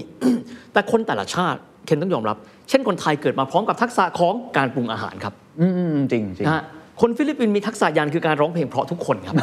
ถูกไหมฮะคนเยอรมันเกิดมากับการประดิษฐ์ เอาสิ่งนั้นมาต่อสิ่งนี้ ออกมามีความสนใจใฝ่รู้ตลอดเวลา และชุมชนของการที่พวกเขาเนี่ยเป็นช่างและเริ่มต้นทำการค้าขายทำให้พวกเขาเริ่มต้นชุมชนที่มันเป็น bourgeoisie ขึ้นมา แล้วก็เริ่มต้นการที่มีเศรษฐีนะครับที่ออกมา คนที่อยากจะพูดถึงก็คืออายาคอบฟุกเกอร์ ถือว่าเป็นเศรษฐีที่รวยที่สุดคนหนึ่งในประวัติศาสตร์ ความร่ำรวยของเขาถ้าเทียบคือประมาณ 2 เท่าของเจฟเบซอสฮะนะครับรวยกว่าเจฟเบซอเขาสอีกเขาหรอเขาเทียบมาจากควมั่งคั่งจากว่าเงินจากอดีต เป็นเศรษฐีจากเมืองเอาก์สบวร์กซึ่งอยู่ภาคใต้อ่านะฮะและหลังจากนั้นเนี่ยคนนี้ก็มีการขยายความร่ำรวยไปเรื่อยๆ เขาบอกว่าเทียบกับเจฟเบซอสอีกคนที่เทียบได้ก็คือเทียบกับร็อกกีเฟลเลอร์ความร่ำรวยของเขาคือ 2%ของยุโรปทั้งหมด รวยกับเมดิชีอีกวะฮะรวยกว่าครับเขาเกิดมา generation หลังจากเมดิชีนิดหนึ่งนะครับคือที่กำลังจะเล่าคือว่าเขาเกิดมาเขามีทักษะของความเป็นช่าง และพอเริ่มต้นยุโรปเริ่มต้นมีการค้าขายกันมากขึ้น ยาขอบฟุกเกอร์คนนี้ ถูกพ่อแม่ส่งไปเรียนหนังสือที่เวนิส ซึ่งเป็นเมืองศูนย์กลางของการค้าขาย ตัวเขาเรียนกับคนเวนิส แล้วก็เรียนกับยิวจนกระทั่งเขากลายเป็นเศรษฐีขึ้นมา แล้วหลังจากนั้นที่เขารวยมากครับ เพราะว่าเขาไปได้สัมปทานเหมือง ถามว่าเหมืองสำคัญยังไง คนสมัยก่อนไม่มีแบงก์ถูกไหมฮะไม่มีดิจิทัลมันนี่ถูกไหมฮะอ่าไม่มีคริปโตเคอเรนซีถูกไหมฮะอ่าเพราะฉะนั้นใครครองเหมืองคือคนครองเงินไงฮะ ถูกไหมฮะ คือไม่ใช่แค่ทำแค่ถถไอ้ถลุงเหมืองอย่างเดียวอืมแต่ว่าทำเป็นธนาคารด้วยเหรอฮะเอาโลหะมาปั๊บไปหาเจ้านครรัฐ อยากพิมพ์เงินเข้าไปในระบบไหมเอาตรามา เดี๋ยวปั๊มให้ตัวเองก็จะได้เงินไปนะครับและเงินตอนนั้นสกุลเงินที่แข็งแรงที่สุดก็คือเงินฟลอรินซึ่งมาจากฟลอเรนซ์อ่าครับครับแต่จะพูดว่าเริ่มต้นมาเลยครับ ด้วยทักษะของความเป็นความช่างคิด ความช่างวิพากษ์วิจารณ์จนกระทั่งทำให้เยอรมันเนี่ยมีสังคมที่ค่อนข้างจะเข้มแข็ง เมื่อสักครู่พูดถึงกูเทนเบิร์กครับ อันนี้เอ่อคงหยุดแค่นั้นไม่ได้นะครับคนที่ใช้คำว่าขยายผลให้กับกูเทนเบิร์กจนกระทั่งเยอรมันเนี่ยมีความรู้สึกเป็นหนึ่งเดียวมากขึ้น คนคนนั้นก็คือมาร์ตินลูเทอร์ครับ เป็นพระนะครับเอ่อชาวเยอรมัน ซึ่งเขาเกิดมาในยุคที่อ่าพระสันตะปาปาลีโอที่ 10เนี่ยกำลังเริ่มต้นขายใบไถ่บาป นะครับที่คงเคยเล่าให้ฟังไปแล้วนะฮะครับเพื่อที่จะไปทำวาติกันให้สวยงาม แข็งแกร่ง ทีนี้เนี่ยในช่วงเวลานั้นครับ ต้องบอกว่าสิ่งที่มันเปลี่ยนโลกก็คือ ถ้าเป็นแต่ก่อนมาร์ตินลูเทอร์คงต้องไปหมู่บ้านต่างๆ เราพูด แต่ไม่ใช่ครับ สิ่งที่ลูเทอร์ทำคือลูเทอร์แปลเอ่อพระคัมภีร์ไบเบิลจากภาษาละตินเป็นภาษาเยอรมัน และไม่ใช่แค่นั้นครับ สามารถที่จะพิมพ์ออกมาได้จากแท่นพิมพ์กูเทนเบิร์กรวมถึงสิ่งที่เขาวิพากษ์วิจารณ์นะครับ พระสันตะปาปาที่โรม ก็สามารถที่จะทำได้ผ่านการที่เขาเขียนหนังสือ และมีคนพิมพ์และส่งออกไปทำให้สังคมเยอรมันก็เลยมีการผ่านองค์ความรู้ เป็นสังคมที่สามารถที่จะถ่ายทอดทักษะต่างๆ ได้ จากการที่เขามีแท่นพิมพ์ และเหนือสิ่งอื่นใดครับ คนเยอรมันสมัยก่อนที่เราพูดถึงว่าคนเยอรมันเขาจะมีการแตกเป็นเม็ดทรายในสมัยอ่าจักรวรรดิโรมันอันศักดิ์สิทธิ์ครับสิ่งที่น่าสนใจครับ คนที่อยู่ในพื้นที่ของเขา แต่ละพื้นที่พูดคนละภาษานะครับอ่าสมมุติจากบาวาเรียไปอัลส์บวกพูดอีกภาษาหนึ่งหมายถึงว่าพูดไม่เหมือนกันเลยหรือพูดว่าพูดรากภาษาเยอรมันก็ต้องเดาอ๋อเหมือนเหมือนสมมตินะติ้งต่างนะฮะถ้าใกล้กันหน่อยก็เหมือนเรากับสปปลาวพูดรู้เรื่องอ่าถัดไปนิดนึงไปเจอคนกัมพูชารู้เรื่องน้อยลงละยากละ ข้ามไปอีกนิดนึงไปเจอเวียดนามไปกันใหญ่ ข้ามไปฝั่งไทยใหญ่พอรู้เรื่องถัดเข้าไปตอนในเจอพม่าไม่รู้เรื่องลักษณะคล้ายกันครับ เพราะฉะนั้นคนเยอรมันไม่มีภาษาเยอรมันมาตรฐานครับนะสิ่งที่เกิดขึ้นจากคัมภีร์ไบเบิลฉบับนั้น ซึ่งจะบอกมันก็เป็นพื้นฐานมาก ๆ คือ มาร์ตินลูเทอร์ครับเขาเกิดอยู่ในพื้นที่จุดตัดระหว่างเยอรมันเหนือเยอรมันใต้ครับนะครับซึ่งคนเยอรมันเหนือเขาเรียกว่าเยอรมันพื้นราบเรียกว่า Plattdeutsch เยอรมันล่างซึ่งใกล้ภูเขาเขาเรียก Hochdeutsch ตัวเขาเลยบอกว่า ถ้าจะมีการแปลคัมภีร์ไบเบิลเนี่ยเป็นภาษาเยอรมันเอาเยอรมันไหนดีวะใช่ไหมฮะที่สุดก็เลยบอกไม่รู้ละเพราะมันไม่มีมาตรฐานเนี่ยก็เลยเริ่มต้นกำหนดภาษาเยอรมันมาตรฐานขึ้นมาในตอนนั้น ก็คือในศตวรรษที่ 16 นะครับและด้วยภาษาของเขาเนี่ยถูกใส่เอาไว้ในคัมภีร์ไบเบิลที่เป็นภาษาเยอรมัน ก็เลยมีการกระจายภาษาเยอรมันที่เป็นภาษาเยอรมันกลาง โอ้คือไบที่รียเบิกลว่าเป็น Hochdeutsch ตัว standardize ทำให้ภาษาถูกต้องเหมือนกัน ถูกต้องมันก็เหมือนกับบทละครเชคสเปียร์ลักษณะคล้ายกันอ๋อเชคสเปียร์ก็ทำหน้าที่นี้เหมือนกันแต่เชคสเปียร์เนี่ยใช้บทละครไม่ได้ใช้ไบเบิลอ๋อคนอังกฤษก็เลยพูดจาเหมือนกันเป็นครั้งแรกโอ้เกี่ยวมากลในยุคเชคสเปียร์พิ่งทราบเนอะเออเออเพราะแล้วก็เช่นเดียวกันก็คือไอ้ท่านพิมพ์นี่แหละครับ5,300หน้าต่อวันนี่แหละครับเพราะฉะนั้นคนเยอรมันก็เลยเริ่มต้นมีการติดต่อสื่อสารกัน และต้องไม่ลืมว่าในยุคนั้นครับในยุคที่มีกูเทนเบิร์ก กูเทนเบิร์กผลิตแท่นพิมพ์ 1440 12 ปีให้หลังคือการกำเนิดของเลโอนาร์โด ดาวินชี จากนั้นคือยุคเรเนซองส์องค์ความรู้ต่างๆครับ หลั่งไหลเข้าไปสู่เวนิส และพื้นที่จักรวรรดิโรมันอันศักดิ์สิทธิ์และแน่นอนนะคาบสมุทรอิตาลีกันด้วย คนเยอรมันได้เรียนรู้สิ่งต่างๆ จากยุคนั้น ลองคิดดูสิ่งที่เลโอนาร์โด ดาวินชีรู้ และฟลอเรนซ์รู้ สิ่งที่คนเยอรมันพอรู้ก็รู้เช่นเดียวกัน คือพอเราพูดถึงเรเนซองส์เนี่ยส่วนใหญ่เราจะเนี่ยมองเห็นอิตาลีหรือประเทศเนี่ยแต่แต่จริงๆเยอรมนีก็ได้อันนี้ส่งส์ไปเต็มๆเลย แน่นอนครับ เพราะว่าการกระจายและก็การเขียนส่วนใหญ่สมัยนั้น เช่น เป็นภาษาละตินอ๋ออ่านเพราะได้ฉะหมนั้ดนความเข้าใจก็ได้ หรือถ้าไม่ได้คนเยอรมันรู้วิธีการแปลละนะครับ ลองคิดดูแล้วกันครับว่าเอ่อการค้นพบของกาลิเลโอนะครับนำไปสู่การค้นพบและต่อยอดของคนในยุโรป เช่น นักดาราศาสตร์นิโคลัสโคเปอร์นิคัสซึ่งเป็นชาวโปลิช โยฮันเนสเคปเลอร์ซึ่งเป็นนักวิทยาศาสตร์ชาวเยอรมัน สิ่งเหล่านี้มันช่วยกระตุ้นครับ เพราะฉะนั้นเนี่ยจากโรมัน 1.0 นะครับเฮียเลยอยากจะไปที่ 2.0ครับต้องบอกสิ่งที่ 1.0 ฝากไว้ให้กับโลกใบนี้1ครับคือการกระจายอำนาจ เคนจะถามว่ามันมันดียังไง การกระจายอำนาจเป็นแบบนี้ครับ ถ้าเกิดเราสังเกตนะครับโลกเอ่อใบนี้เนี่ยประเทศต่างๆ จะเป็นประเทศที่มีศูนย์กลางศูนย์เดียว เช่น อังกฤษมีที่ไหนครับลอนดอนลอนดอนฝรั่งเศสครับปารีส ญี่ปุ่นครับโตเกียวถูกต้อง ถ้าสมมติถามว่าเมืองที่ใหญ่ที่สุดอันดับสองของของฝรั่งเศสคืออะไร ตอบไม่ได้นะครับถูกไหมฮะเมืองที่ใหญ่ที่สุดอันดับที่สองของอังกฤษคืออะไรเบอร์มิงแฮมหรือแมนเชสเตอร์ไม่แน่ใจ แต่ถ้าเกิดบอกว่าขอให้พูดถึงชื่อของเมืองใหญ่ ๆ ในเยอรมัน จะพบว่าเขาไม่มีศูนย์กลางศูนย์เดียวนะครับ เขาจะมีเบอร์ลินแฟรงก์เฟิร์ตสตุตการ์ตดุสเซลดอร์ฟ โคโลนเบรเมนเยอะแยะไปหมดเพราะว่าลักษณะของการที่เขาไม่รวมศูนย์ประเทศครับ ตั้งแต่ตอนนั้นเลย ตั้งแต่ตอนนั้นเลย มันเป็นจุดที่มาอีกประเทศที่เหมือนกันก็คืออิตาลีครับซึ่งในอนาคตเราคงได้คุยครับการกระจายศูนย์ช่วยทำให้เขามีภูมิปัญญาจากทุกที่โอ้ซึ่งมันมาจากเหตุผลไอ้เรื่องกระจายเป็นเม็ดทรายตั้งแต่ตอนนั้นถูกต้องเลยครับ เพราะฉะนั้นก็คือเป็นการที่จะมาถึง 2.0 ละครับ2.0 ก็คือการที่ว่าจบสิ้นจักรวรรดิโรมันอันศักดิ์สิทธิ์ครับ ในตอนนั้นก็คือนโปเลียนบุกเข้ามาที่เยอรมัน แล้วก็สถาปนาสมาพันธรัฐไรน์ซึ่งจริงแล้วก็คืออยู่ภายใต้ฝรั่งเศสพอนโปเลียนแพ้สงครามเป็นที่เรียบร้อยปั๊บณเวลานั้นครับคนในยุโรปหันหน้ามองกันแล้วบอกว่าถ้าประเทศเราแตกกันเป็นเม็ดทรายวันหนึ่งมีคนบ้าอย่างนโปเลียนมา พวกเราต้องรบอีกอย่ากันนั้นเลยเรารวมตัวกันไหมคนที่พูดภาษาเดียวกันต้องมารวมตัวกัน จากนั้นก็เลยหันมองหน้ากันอิตาลีก็รวมตัวกันเป็นหนึ่งก็เป็นรัฐอิตาลี เป็นทางการก็คือปีเดียวกัน 1871 เยอรมันเองครับ คนที่เป็นผู้นำก็คือพวกปรัสเซียปรัสเซียก็คือเยอรมันที่อยู่ทางตอนเหนือ จุดศูนย์กลางอำนาจเขาก็คือเบอร์ลินนะครับนำโดยเสนาบดีออตโตฟอนบิสมาร์กออตโตฟอนบิสมาร์กบอกว่าเราจำเป็นต้องสร้างรัฐชาติของเราด้วยเลือดและเหล็กทุกอย่างทุกอย่างเลือดดูและเหล็กทุกอย่างดูบู๊ไปหมดเลยนะฮะนะเอ่อก็บอกว่าอันนี้คือลักษณะของไอเซนอุนบลูตก็คือเลือดและเหล็ก ก็เลยทำการผนวกประเทศเยอรมัน จากตอนเหนือขึ้นมา เพราะฉะนั้นจะพบว่าเมืองหลวงของเยอรมันเลยเป็นเบอร์ลินครับอ๋อมาจากศูนย์กลางอำนาจจากนั้นแผ่ขยายอำนาจเข้ามารวมจักรวรรดิรวมเมืองเล็ก ๆ น้อยๆเข้ามาบาเดนวุฒเชมแบกเข้ามาเรื่อยๆบาเดนวุฒเชมแบกเช่นสตุตการ์ดนะฮะแล้วก็จะมีหนึ่งอาณาจักรที่เขาไม่ต้องใช้อำนาจเลยเลยนะครับ เพราะว่าอ่ากษัตริย์ของราชวงศ์นั้นตายเอง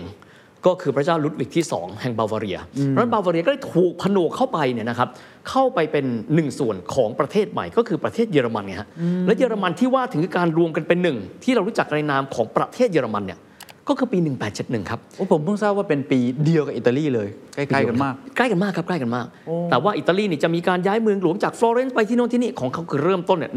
1871 คือปีที่มีการรวมจักรวรรดิ รวมเยอรมันเป็นหนึ่ง เพื่อที่ว่าในอนาคตจะไม่มีใครรังแกเราได้ แล้วรวมกันยากไหมหรือจริง ๆ แบบไม่ได้มีถ้าอุปถามสรรคว่าทั้งสองประเทศก็ยากครับ ทั้งอิตาลีทั้งเยอรมันก็ค่อนข้างจะท้าทายมีการใช้กำลังบ้าง แต่ว่าทุกคนก็รู้แล้วว่า จังหวะนั้นทุกคนมีความตระหนักครับว่าอ่า ถ้าไม่รวมกันเป็นหนึ่งเราตาย นอกเหนือไปจากนี้เนี่ยระบบการรวมระบบการกระจายศูนย์ของเยอรมันน่ะมีความหมายว่าไม่มีเจ้าคนใดคนหนึ่งที่แข็งแกร่งที่สุด แม้ว่าจะรวมแล้วที่แม้ว่าศูนย์กลางจะอยู่ที่เบอร์ลินก่อนเองก่อนก่อนหน้าที่จะรวมเนี่ยฮะอ่าเพราะฉะนั้นการผนวกมันไม่ได้ใช่กับกระบวนการที่ยาก อิตาลียากกว่าเยอรมันนะฮะในการรวม แต่พอรวมเสร็จปั๊บทุกคนก็รวมกันเป็นหนึ่งเดียว เป็นชาติเยอรมันจนสำเร็จ แล้วก็อัญเชิญครับเอ่อจักรพรรดิรัสเซียขึ้นไปเป็นจักรพรรดิของเยอรมันทั้งหมด นี่ก็คือเยอรมัน 2.0 ที่เขาเรียกกันว่า Deutsche Vereinigung ดอ ยส์แปลว่าอะไรมาจากอะไรดอยส์แปลว่าเยอรมันครับ เป็นคำที่พวกเขาเรียกกันเอง หลายคนก็ถามว่าเอ้าแล้วชื่อเยอรมันมาจากไหนวะอืมตอบ Germany อะเออตอบง่ายมากเลยครับ ใครดูหนังเรื่อง Gladiator ป่ะครับฮะฮะตอนเริ่มต้นที่ไปต่อสู้ต่อสู้ที่เยอรมนียชื่อนี้คนโรมันเป็นคนตั้งให้ครับ เหมือนที่คนโรมันตั้งชื่อให้กับเกาะที่อยู่ทางตะวันตกของยุโรปว่าบริเตนเนียเขาทุกคนก็จะเรียกนี้ชื่อนี้เลยอะอันนี้ชื่อเยอรมนียอันนี้ชื่อบริตาเนีย ก็จะใช้ชื่อตามโรมัน แต่ว่าพวกเขาเรียกตัวเองว่าดอยช์นะครับเวอร์ไกนีกรุงแปลว่ารวมกันเป็นหนึ่งก็เลยกลายเป็นประเทศเยอรมันที่รวมกันเป็นหนึ่งนี่คือ 2.0ครับแต่เป็นที่น่าสนใจอย่างนะครับว่าถ้าเรามองในเชิงเศรษฐกิจครับ บริษัทใหญ่ ๆ ของเยอรมัน เกิดขึ้นมาเผลอๆ ก่อนปีนั้นนะครับ Deutsche Bank Siemens บริษัทไฟฟ้านะฮะเขายังรวมประเทศไม่ใช่หรือมีบริษัทไฟฟ้าแล้ว เกิดก่อนรวมประเทศอีกเหรอฮะ BASF เกิดหลังรวมประเทศแป๊บเดียวครับ BASF คือบริษัทเคมีเขาอ่านะครับ ยังมีบริษัท Allianz บริษัทประกัน อ่าครับ เกิดก่อนการรวมประเทศนะครับ โอ้โหเขาทำธุรกิจกันเก่าแก่มากนะ เฮียต้องบอกแบบนี้ว่าเราเราอาจจะคิดว่าของเราต้องรวมเป็นชาติก่อน เราจึงจะเริ่มต้นได้ อืม แต่พวกเขาจริง ๆ คือแต่ละแคว้นเขาก็มีกระดุมพีเขาก็มีนายทุนที่เขาเนี่ยแข็งแกร่งอยู่แล้ว ครับ พอรวมประเทศก็แค่เปลี่ยนจากบริษัทนี้เราอยู่ที่แฟรงก์เฟิร์ตเราก็เป็นบริษัทในเยอรมัน เพราะว่าพวกเราคือพูดภาษาเดียวกัน ก็จะมีที่พูดภาษาเดียวกันแล้วไม่ยอมรวมก็มีนะฮะ เช่นบางส่วนของสวิตเซอร์แลนด์ แล้วก็ออสเตรียฮังการีเพราะว่าเขาใหญ่ของเขาอยู่แดนใต้อยู่แล้ว เขาไม่มีความจำเป็นต้องมารวมกันโอ้เพราะฉะนั้นนี่คือนี่คือ 2.0 ครับ 2.0 ก็เริ่มต้นขึ้นมา แต่ว่าการที่ถ้าเกิดเรามอง 2.0 แค่ว่ามันคือเยอรมัน 2.0 มันจะไม่เห็นบริบทครับครับเคนต้องหันไปมองที่ประเทศอื่นๆบ้าง เยอรมันก็มองเพื่อนบ้านทางใต้ ออสเตรียฮังการีเป็นจักรวรรดิหันไปมองทางตะวันตก ฝรั่งเศสกำลังขยายอำนาจไปสู่อินโดจีนและแอฟริกา หันต่อไปอีก บริเตนกำลังครองโลก แล้วพวกเราอยู่ไหนอะ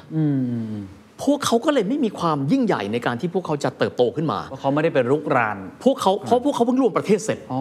ทางออกทะเลลองคิดดูแล้วกันนะครับว่า ถ้าเขาจะออกไปหาอาณานิคม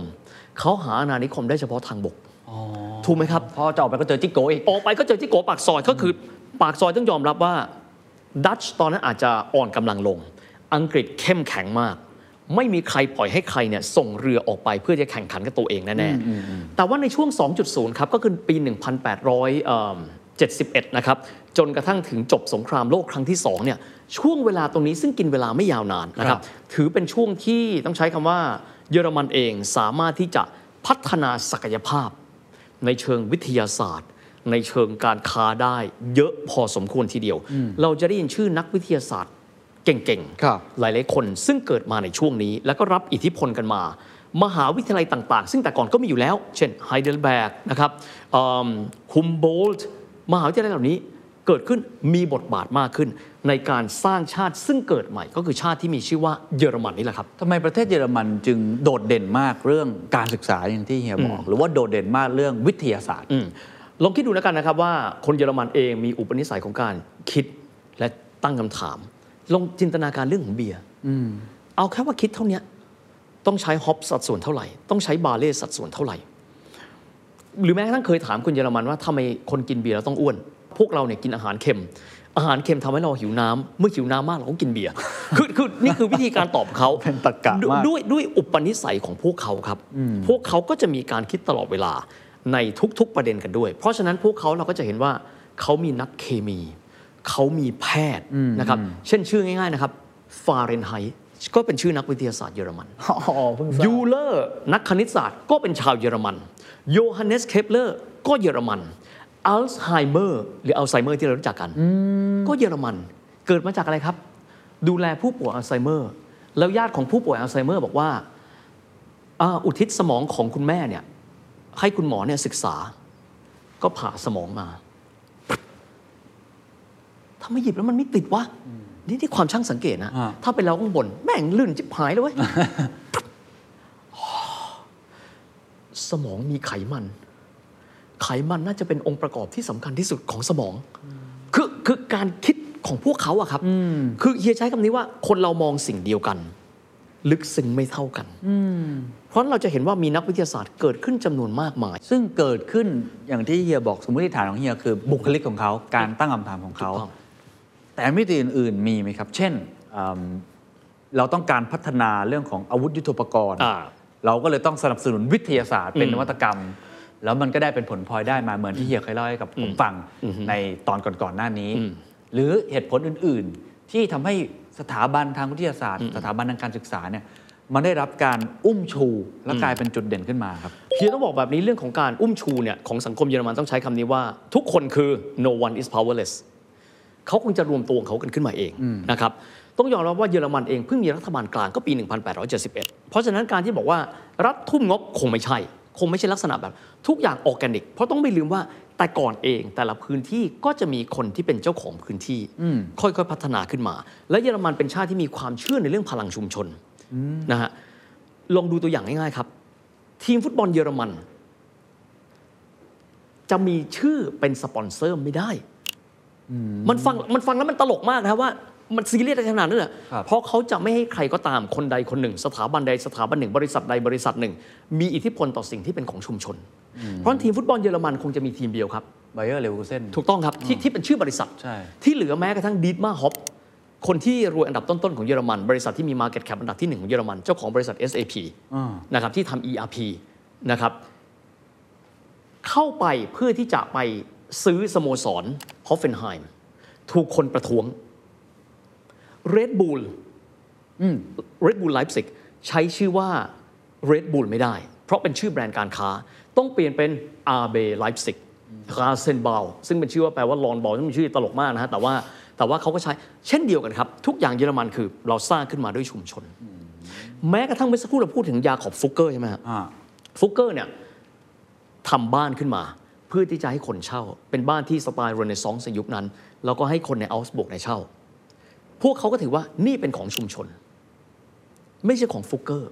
โอเคเขาเขาเครดิตฟุกเกอร์เป็นคนเก่งนะฮะครับแต่ก็คือนี่คือหมู่บ้านของเอาก์สบวร์ก เป็นลักษณะแบบนี้ เพราะฉะนั้นการที่เขาจะแข็งแกร่งคือเขาแข็งแกร่งมาจากพื้นที่แต่ละพื้นที่ของเขาชน local นี่คือสุดๆเลยที่สุดเลย แต่ถ้าถามว่าจุดที่ก้าวกระโดดไม่ไม่ต้องว่าเราดูง่ายๆนะคนเก่งๆ อย่างเช่นไอน์สไตน์ก็เกิดมาในยุค 2.0 แบบนี้แหละนะฮะแล้วก็อีกหลายหลายๆคนแล้วก็เกิดมาในยุค 2.0 แบบนี้ แต่ว่าจุดที่เป็นการกระตุ้น แรงผลักดันต้องบอกว่าความเป็นชาตินิยมของคนยุโรปในเวลานั้น ที่เขาหันมองรอบข้างแล้วเขาเล็กที่สุดนะฮะถูกไหมฮะ เขามองด้านล่างอะออสเตรียใหญ่กว่าเขาอะ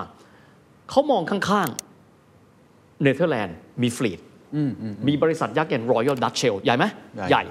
หันไปมองฝรั่งเศสไม่ต้องพูดถึง เคยชนะสงครามกับพวกเขามาแล้ว เขาหันไปมองอีกเขาหันไปมองอังกฤษไม่ต้องพูดถึง ตัวเขาเล็กมาก เพราะฉะนั้น drive ของพวกเขาในการที่จะเติบโตมีไม่น้อยครับและส่วนหนึ่งครับก็คือการที่ไกเซอร์วิลเฮมที่เราได้เคยเล่าให้ฟังน่าจะเป็น episode ที่3 episode ที่สี่4 มีการตั้งสถาบันครับ ก็คือไคเซอร์วิลเฮมนะครับ Institute ก็คือทำหน้าที่ในเรื่องของการ research ก็ดีทำหน้าที่ในเรื่องของวิทยาศาสตร์ก็ดี แล้วก็รวบรวมนักวิทยาศาสตร์เข้าที่มาดีที่สุดของในยุโรปมารวมกันแล้วก็คนที่เด่นที่สุดก็คือมักซ์พลังก์มักซ์พลังก์นี่เป็นนักฟิสิกส์อ่าลองคิดดูเขามีเรื่องของความคิดในเรื่องฟิสิกส์เรื่องของเคมี ถ้าเป็นเคมีก็คือฟริตซ์ฮาร์เบอร์คนที่ทำระเบิดคลอรีนจำได้ไหมฮะ และที่สุดเขาไปเอาไอน์สไตน์มา วัตถุประสงค์ณเวลานั้นคือเอาเข้ามาเพื่อที่จะสร้างชาติเยอรมัน ผ่านการทำสงคราม โอ้ความคิดเรื่องสงครามตอนนั้นโอ้มาแล้วเกี่ยวข้องต้องต้องใช่มันเป็นมันเป็นแนวความคิดของยุคสมัยครับเคนอ่าและแต่ไม่ใช่แค่นั้น ความทะเยอทะยานของเยอรมันครับเยอรมันณเวลานั้นสิ่งที่เยอรมันสามารถทำได้ และหลายฝ่ายมีความวิตกวิสุกวิตกกังวลคืออะไรครับ เรือดำน้ำครับอุนเตอร์เซโบทนะฮะแต่สิ่งที่จะเล่าคือเราคุยมาทั้งหมดแล้วเนี่ยความที่เขารวมชาติเสร็จปั๊บในช่วง 2.0 และเขาอยากยิ่งใหญ่ครับ ต้องขอเล่าในเรื่องของความเออของความ ตั้งใจความมุ่งมั่น และ vision ของพวกเขา ในช่วงเอ่อต้นศตวรรษที่ 20 พวกเยอรมันสังเกตแล้วว่า พวกอังกฤษกำลังไปทำอะไรบางอย่างที่ตะวันออกกลาง นั่นคือพวกอังกฤษพยายามที่จะเข้าไปขุดหาสิ่งสิ่งหนึ่งที่เรียกว่าน้ำมัน และพวกอังกฤษก็ต้องอ้อมทะเลเมดิเตอร์เรเนียน แล้วก็อ้อมอ่าวอาระเบียไป แล้วก็ไปที่อิหร่านเพื่อไปขุดน้ำมัน เอาไปทำอะไรรู้ไหมครับ ครับ ยุทโธปกรณ์ทั้งหลาย ถ้าใช้ถ่านหินมันวิ่งไม่เร็วครับ เช่น ถ้าเกิดว่าเรือวิ่งด้วยถ่านหินมันวิ่งช้า ถ้าเกิดว่าเรือดำน้ำวิ่งด้วยถ่านหิน มันจะดำน้ำได้ไม่นานนะครับพวกอังกฤษครับรู้ว่าเราจำเป็นต้องมีน้ำมันนะครับและคนที่บอกอังกฤษว่าเราจำเป็นต้องไปควบคุมแหล่งน้ำมันให้ดีที่สุด คนคนนั้นในสมัยนั้นเป็นนายกราชนาวีแห่งจักรวรรดิบริเตน คนคนนั้นมีชื่อว่า วินสตันเชิร์ชิลโอ้ถ้าหากว่าพวกเยอรมันมีเทคโนโลยีเยอะ แต่พวกมันยังใช้ถ่านหิน มันก็วิ่งได้แค่นั้น เราจำเป็นต้องไปหาแหล่งน้ำมัน เพื่อเติมเรือของเราให้วิ่งให้ได้เร็วที่สุดและเร็วกว่าเขา เยอรมันรู้เขาครับ สิ่งที่เยอรมันทำคืออะไรครับ ต้องบอกเยอรมันนี่มหัศจรรย์นะครับ เป็นประเทศเล็กในยุคนั้น แต่เยอรมันเนี่ยมีลูกค้าที่ใหญ่มาก และค้ำยันเยอรมันอยู่ตลอด นั่นคือออตโตมันครับเป็นลูกค้าเหรอครับลูกค้าในแง่ไหนรู้ไหมครับ ออตโตมันต้องใช้คำนี้ครับเราเป็นคนไทยอะเรานำเข้าเทคโนโลยีเยอะอยากให้ฟังเรื่องนี้ครับอ่าออตโตมันยิ่งใหญ่เกรียงไกรมากแต่ออตโตมันไม่ได้ผลิตเทคโนโลยีเองเลยนะออตโตมันใช้วิธีหันหน้ามองบนไปทางเหนือแล้วพูดว่ารัสเซีย เราอยากได้ยุทโธปกรณ์ที่ดีที่สุด เราอยากได้เรือรบอะเราอยากได้ทุ่นระเบิดอะเอามาจากเยอรมันหมดเพราะฉะนั้นเยอรมันเลยเป็นผู้ส่ง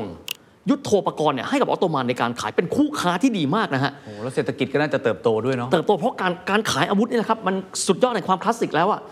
ทีนี้ครับเยอรมันก็บอกออตโตมันว่าเอิ่ม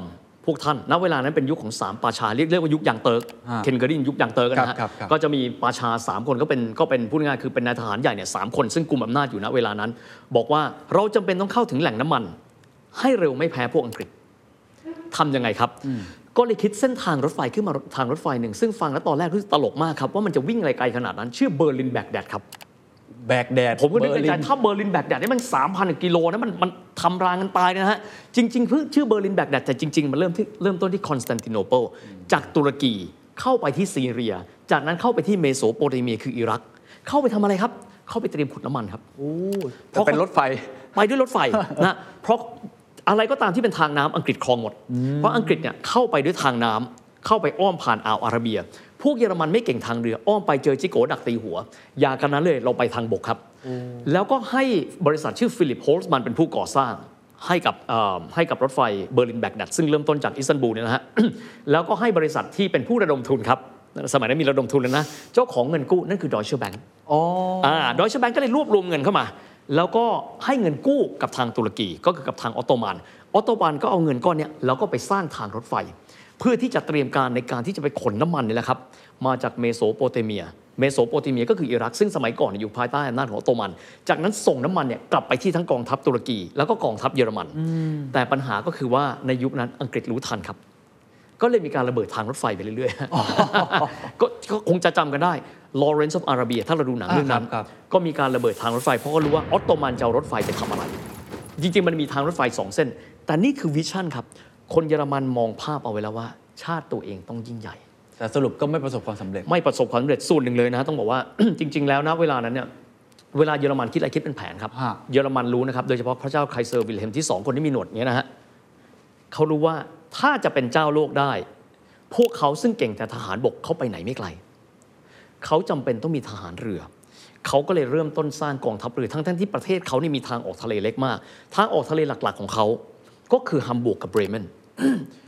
ก็พยายามเริ่มสร้าง fleet กองทัพแล้วก็สร้างเรือดำน้ำขึ้นมาอืมเพราะเรือธรรมดานี่ยากแล้ว ก็เลยโอ้โห advance เลยไปอีกขั้น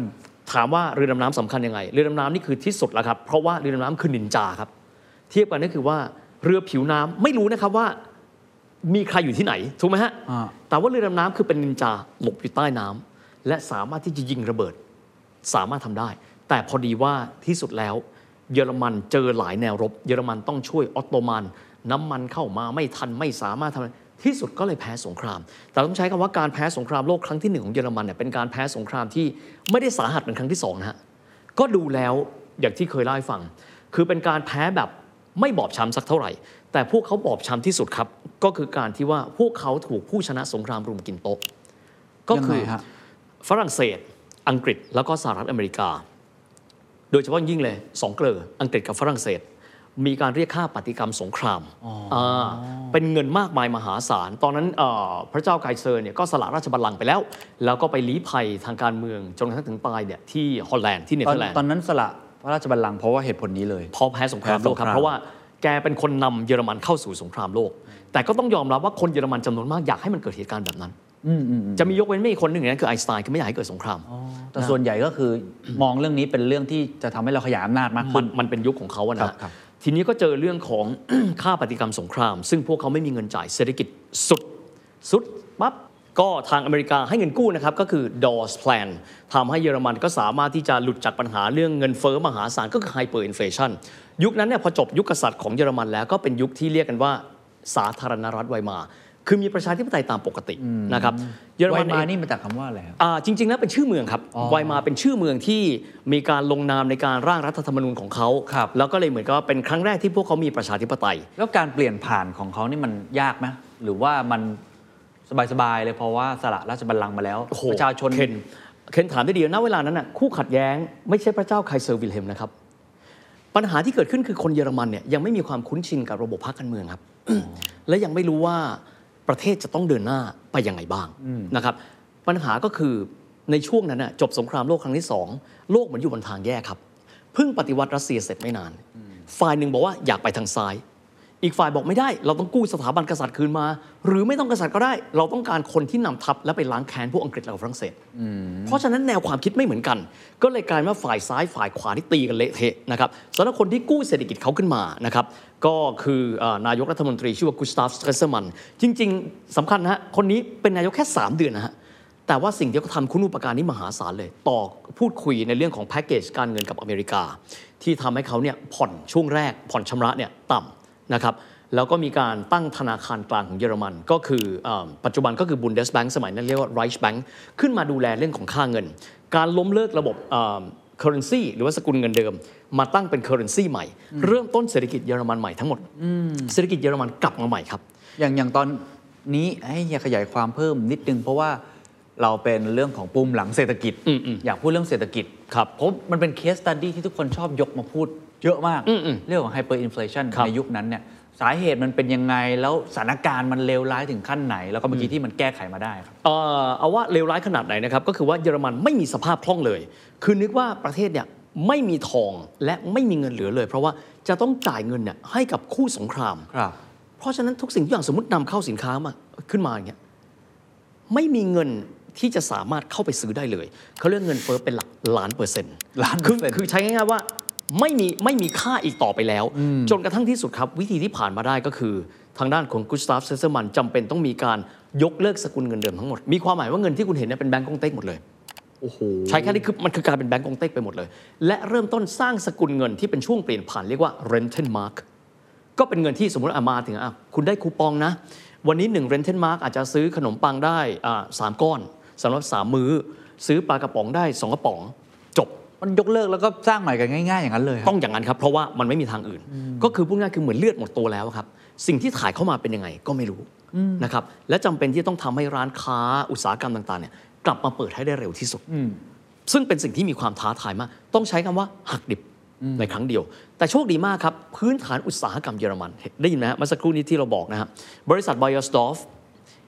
แบงก์ยังมีความแข็งแกร่งอยู่ บริษัทเคมี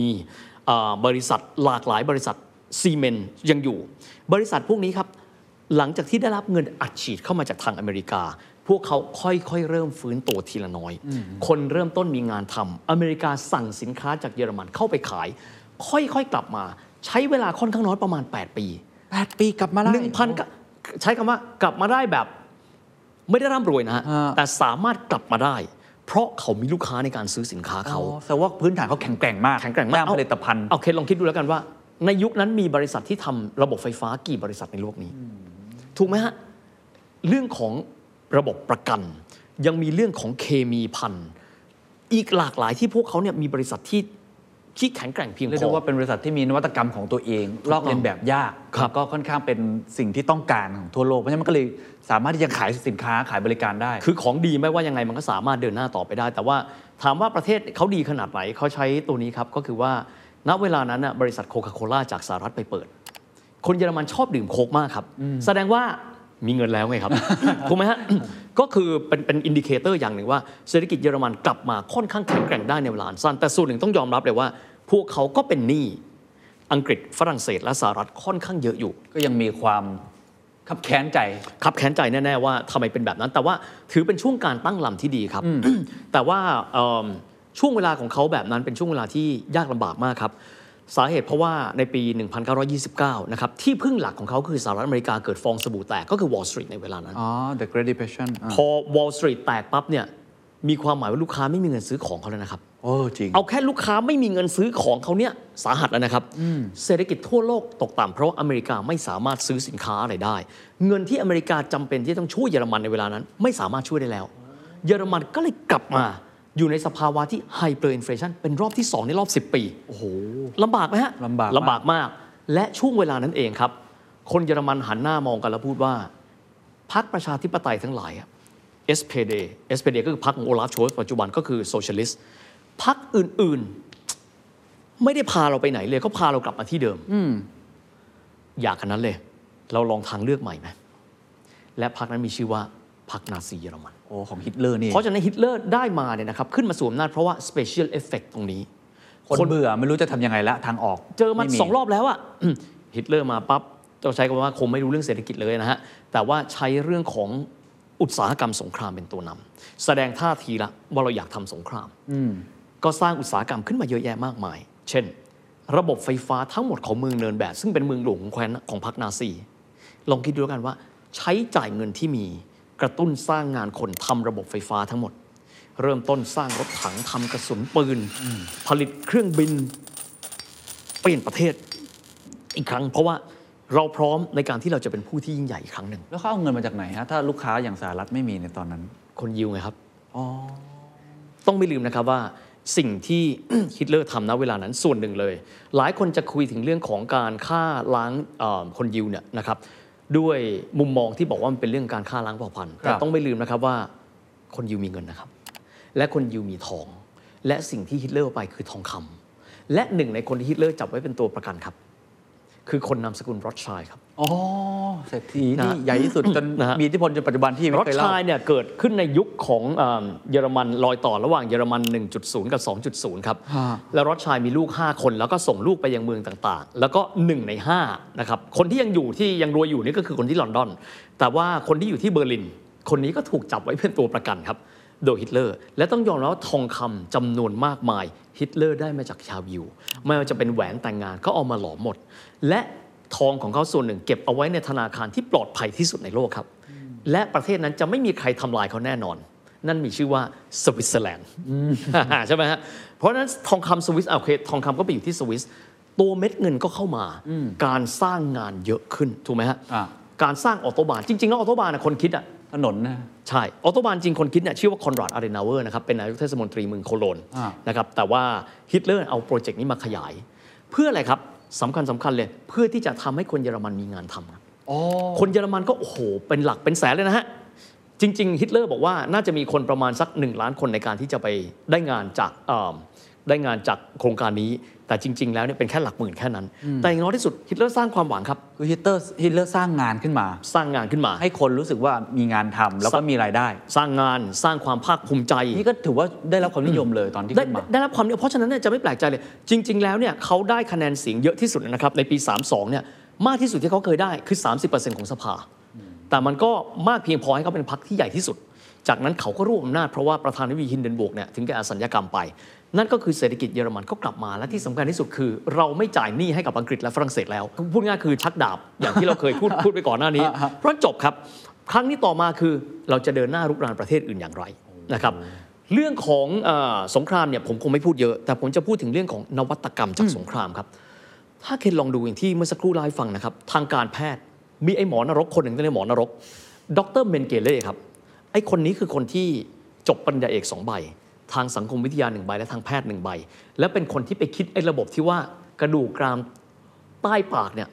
ต้องวัดออกมาเป็นอย่างไรจึงจะเรียกมีสัดส่วนของคนยิวเขาจะแต่งงานกับแฟนเขาเขายังต้องวัดเลยนะครับ จะได้รู้ว่าแฟนเขาไม่ได้มีเชื้อชาวยิวนะทุกอย่างเป็นเรื่อง research อีกคนหนึ่งที่เอ่อคงจะต้องพูดถึงก็คือแวนเนอร์ฟอนบราวน์คือคนที่เป็นทหารพันตรีของ SS ถูกมอบหมายไว้ทำจรวดให้ยิงได้สูงที่สุด แต่สูงที่สุดของเยอรมัน มันสูงกว่าคนอื่นครับ ก็คือจรวดนี้มีชื่อว่าจรวด V2 f e r g e l t u n g s w a f f e r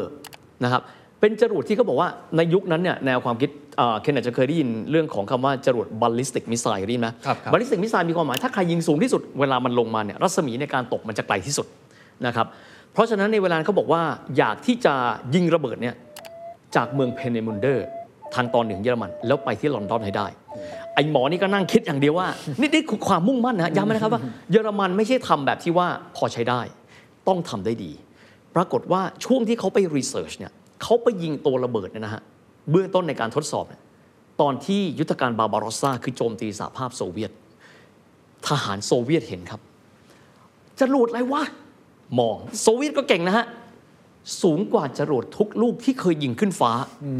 ถ้าเกิดว่าใครไปดูนะท้องฟ้านี่ก็จะมี 5 ระดับใช่ไหมฮะ troposphere stratosphere mesosphere นี่ไปถึงระดับ mesosphere mesosphere จะมีเส้นเส้นหนึ่งชื่อว่า Kármán line ครับ Kármán line จะเป็นตัวแบ่งระหว่างโลกมนุษย์ กับชั้นบรรยากาศอวกาศ ยิงทะลุขึ้นไปตรงนั้น แสดงว่าเป็นจรวดลูกแรกของโลกครับทำโดยทหาร SS นะครับชื่อว่าแฟนเนอร์ฟอนบราวน์ซึ่งณเวลานั้นทหารโซเวียตไปบอกกับผู้บังคับบัญชาบอกว่าเราเห็นจรวดลูกนี้แล้วมันชื่อ V2 ทหารโซเวียตบอกว่า เราทำยังไงก็ได้บุกเข้าไปถึงเมืองเพเนมุนเดแล้วไปจับตัวมันมาโอ้สหรัฐครับรู้เหมือนกัน เราจะต้องไปถึงไอ้หมอนี่ก่อนที่โซเวียตจะเข้าถึง ที่สุดไปถึงเมืองเพเนมุนเดโซเวียตไปถึงนะฮะ แต่ว่าไอ้หมอนี่คือพันตรีแวนเนอร์ฟอนบราวน์หนีไปก่อนที่สุดเขาต้องเลือก ว่าเอกสาร 8,000 แผ่นของเขาอะกับตัวเขาอะเขาจะให้ใครแต่ลองคิดดูแล้วกันว่า นี่คือประเทศที่ใช้สงครามในการขับเคลื่อนนะครับ และเป็นประเทศที่ทุกคนทำงานเหมือนมดงานครับ เราต้องมีรถถังที่ดีที่สุด เราต้องมีเคมีที่ดีที่สุด เวลาไปรบที่เคยเล่านะฮะกลัวทหารหลับให้กินเลยครับ เมทแอมเฟตามีนครับ กินยาบ้าเพื่อที่จะไปรบ เคมี การแพทย์ วิศวกรรม ทุกสิ่งทุกอย่างถูกนำมาใช้ ซึ่งมันไม่สูญเปล่านะครับ มันถูกนำไปต่อยอดเป็นอุตสาหกรรมเยอรมันหลังจากนั้น และจรวดนี้แวนเนลฟอนบราวน์ท้ายที่สุดก็ย้ายไปอยู่สหรัฐอเมริกา และเป็นผู้ก่อตั้งนาซาคิดดูดิครับ ยังมีรูปกับจอห์นเอฟเคนเนดีอยู่เลย ตอนที่ปล่อยจรวด และนี่คือคนเยอรมันที่ผมจะบอกว่าทุกสิ่งทุกอย่างที่เขาคิด เพราะฉะนั้นเวลาที่หลังจากจบเยอรมัน 3.0 ไป 4.0นะครับบางคนบอกแหมทำไมอุตสาหกรรมรถยนต์เยอรมันเก่งจัง ผมนึกอยู่คำเดียวครับ รถถังวิ่งหมื่นกิโลเมตรอะบุกตะลุยยังทำมาแล้วอะและไอ้รถสปอร์ตมันจะทำไม่ได้เหรอครับ มันมีรากฐานที่ดีมากจากนวัตกรรมเขาเขามีในช่วงรากฐานสงครามโลกครั้งที่สองวิทยาศาสตร์ที่ไม่ใช่แค่ในเรื่องนี้นะฮะผมยกตัวอย่างแต่อันนี้เป็นตัวอย่างที่ไม่ค่อยดีนะก็คือดรโจเซฟเมนเกเลหรือผมเรียกว่าหมอนรกเนี่ยในช่วงที่ตัวเขาเนี่ยถูกส่งไปที่ค่ายอัลชวิตส์แบคเคนลซึ่งเป็นค่ายที่อ่า3เขาก็จะเอาคนยิวมาผ่า เพื่อที่จะมาดูว่าอวัยวะคนข้างในเป็นยังไง ขนาดว่าออกรบอะยังไม่ยังวิจัยอะครับคือคือพวกเขาผมถึงถึงได้บอกว่าทุกอย่างนะครับ วิทยาศาสตร์ วิทยาศาสตร์ และวิทยาศาสตร์ ทุกอย่างของเขารวมอยู่ในนั้น ซึ่งจะบอกว่าบางคนบอกว่า ผมพูดทุกครั้งเรื่องของ STEM คนก็จะบอกว่าเรียก STEAM สิครับ เพราะเราต้องมี art ไม่ต้องครับ เอา STEM ก่อน Science Technology Engineering Math นี่คือสิ่งที่อยู่ในชาติของเขา คือ art เขาเนี่ยโอเคเขาก็มี art แต่หมายถึงว่า art art เขาก็ถือว่าดีนะฮะ art สถาปนิกอะไรเขาถือว่าดี art เขาก็มีของเขาโอ้โหในๆถามเรื่องนี้เดี๋ยวต้องพูดนะฮะฮะลองคิดดูเวลาเขาคิดอะไรเขาคิดทุกอย่างทุกมิติ แล้วไหนๆพูดถึงเรื่อง art ครับครับเขาไม่ได้คิดเฉพาะสิ่งที่ทำการรบนะครับ ถ้าเคนลองมองดูเฟอร์นิเจอร์พวกเนี้ยเคนรู้สึกว่ามันมันมันมันแตกต่างจากแวร์ซายน์ไหมสมมติโอต่างฮะต่างแล้วเคนลองคิดดูแล้วกันครับว่า คนที่มองว่าโลกใบนี้จะต้องสวยงามแบบ minimalist ยุคแวร์ซายน์คือยุค maximalist ถูกไหมอ่าใช่ทุกอย่างหรูหราอลังการหมดรายละเอียดเต็มไปหมดเลย แล้วคนที่คิดว่าโลกนี้ต้องเป็นแบบนี้ โลกนี้ต้อง minimalist คือใครครับโรงเรียนออกแบบที่มีชื่อว่า Bauhaus ซึ่งเกิดขึ้นนะครับในยุคหลังสงครามโลกครั้งที่หนึ่งโดยวอลเทอร์โกรปิอุสวิธีการคิดคือนิยามของความสวยงามต้องเปลี่ยนแปลงไปเพราะโลกเรายุคนี้มีไฟฟ้า คนเริ่มต้นมีรถ คนเริ่มต้นมีตู้เย็น บ้านของเราในยุคนี้จะไปเหมือนบ้านยุคก่อนได้อย่างไร นี่เยอรมันคิดนะครับ และบาวเฮาส์อยู่ในโลกใบนี้สิบกว่าปี แต่สร้างอิทธิพลให้กับโลกใบนี้มหาศาลเพราะเริ่มต้นการคิดแบบเยอรมัน และอีกคนหนึ่งที่ต้องบอกนะครับก็คือ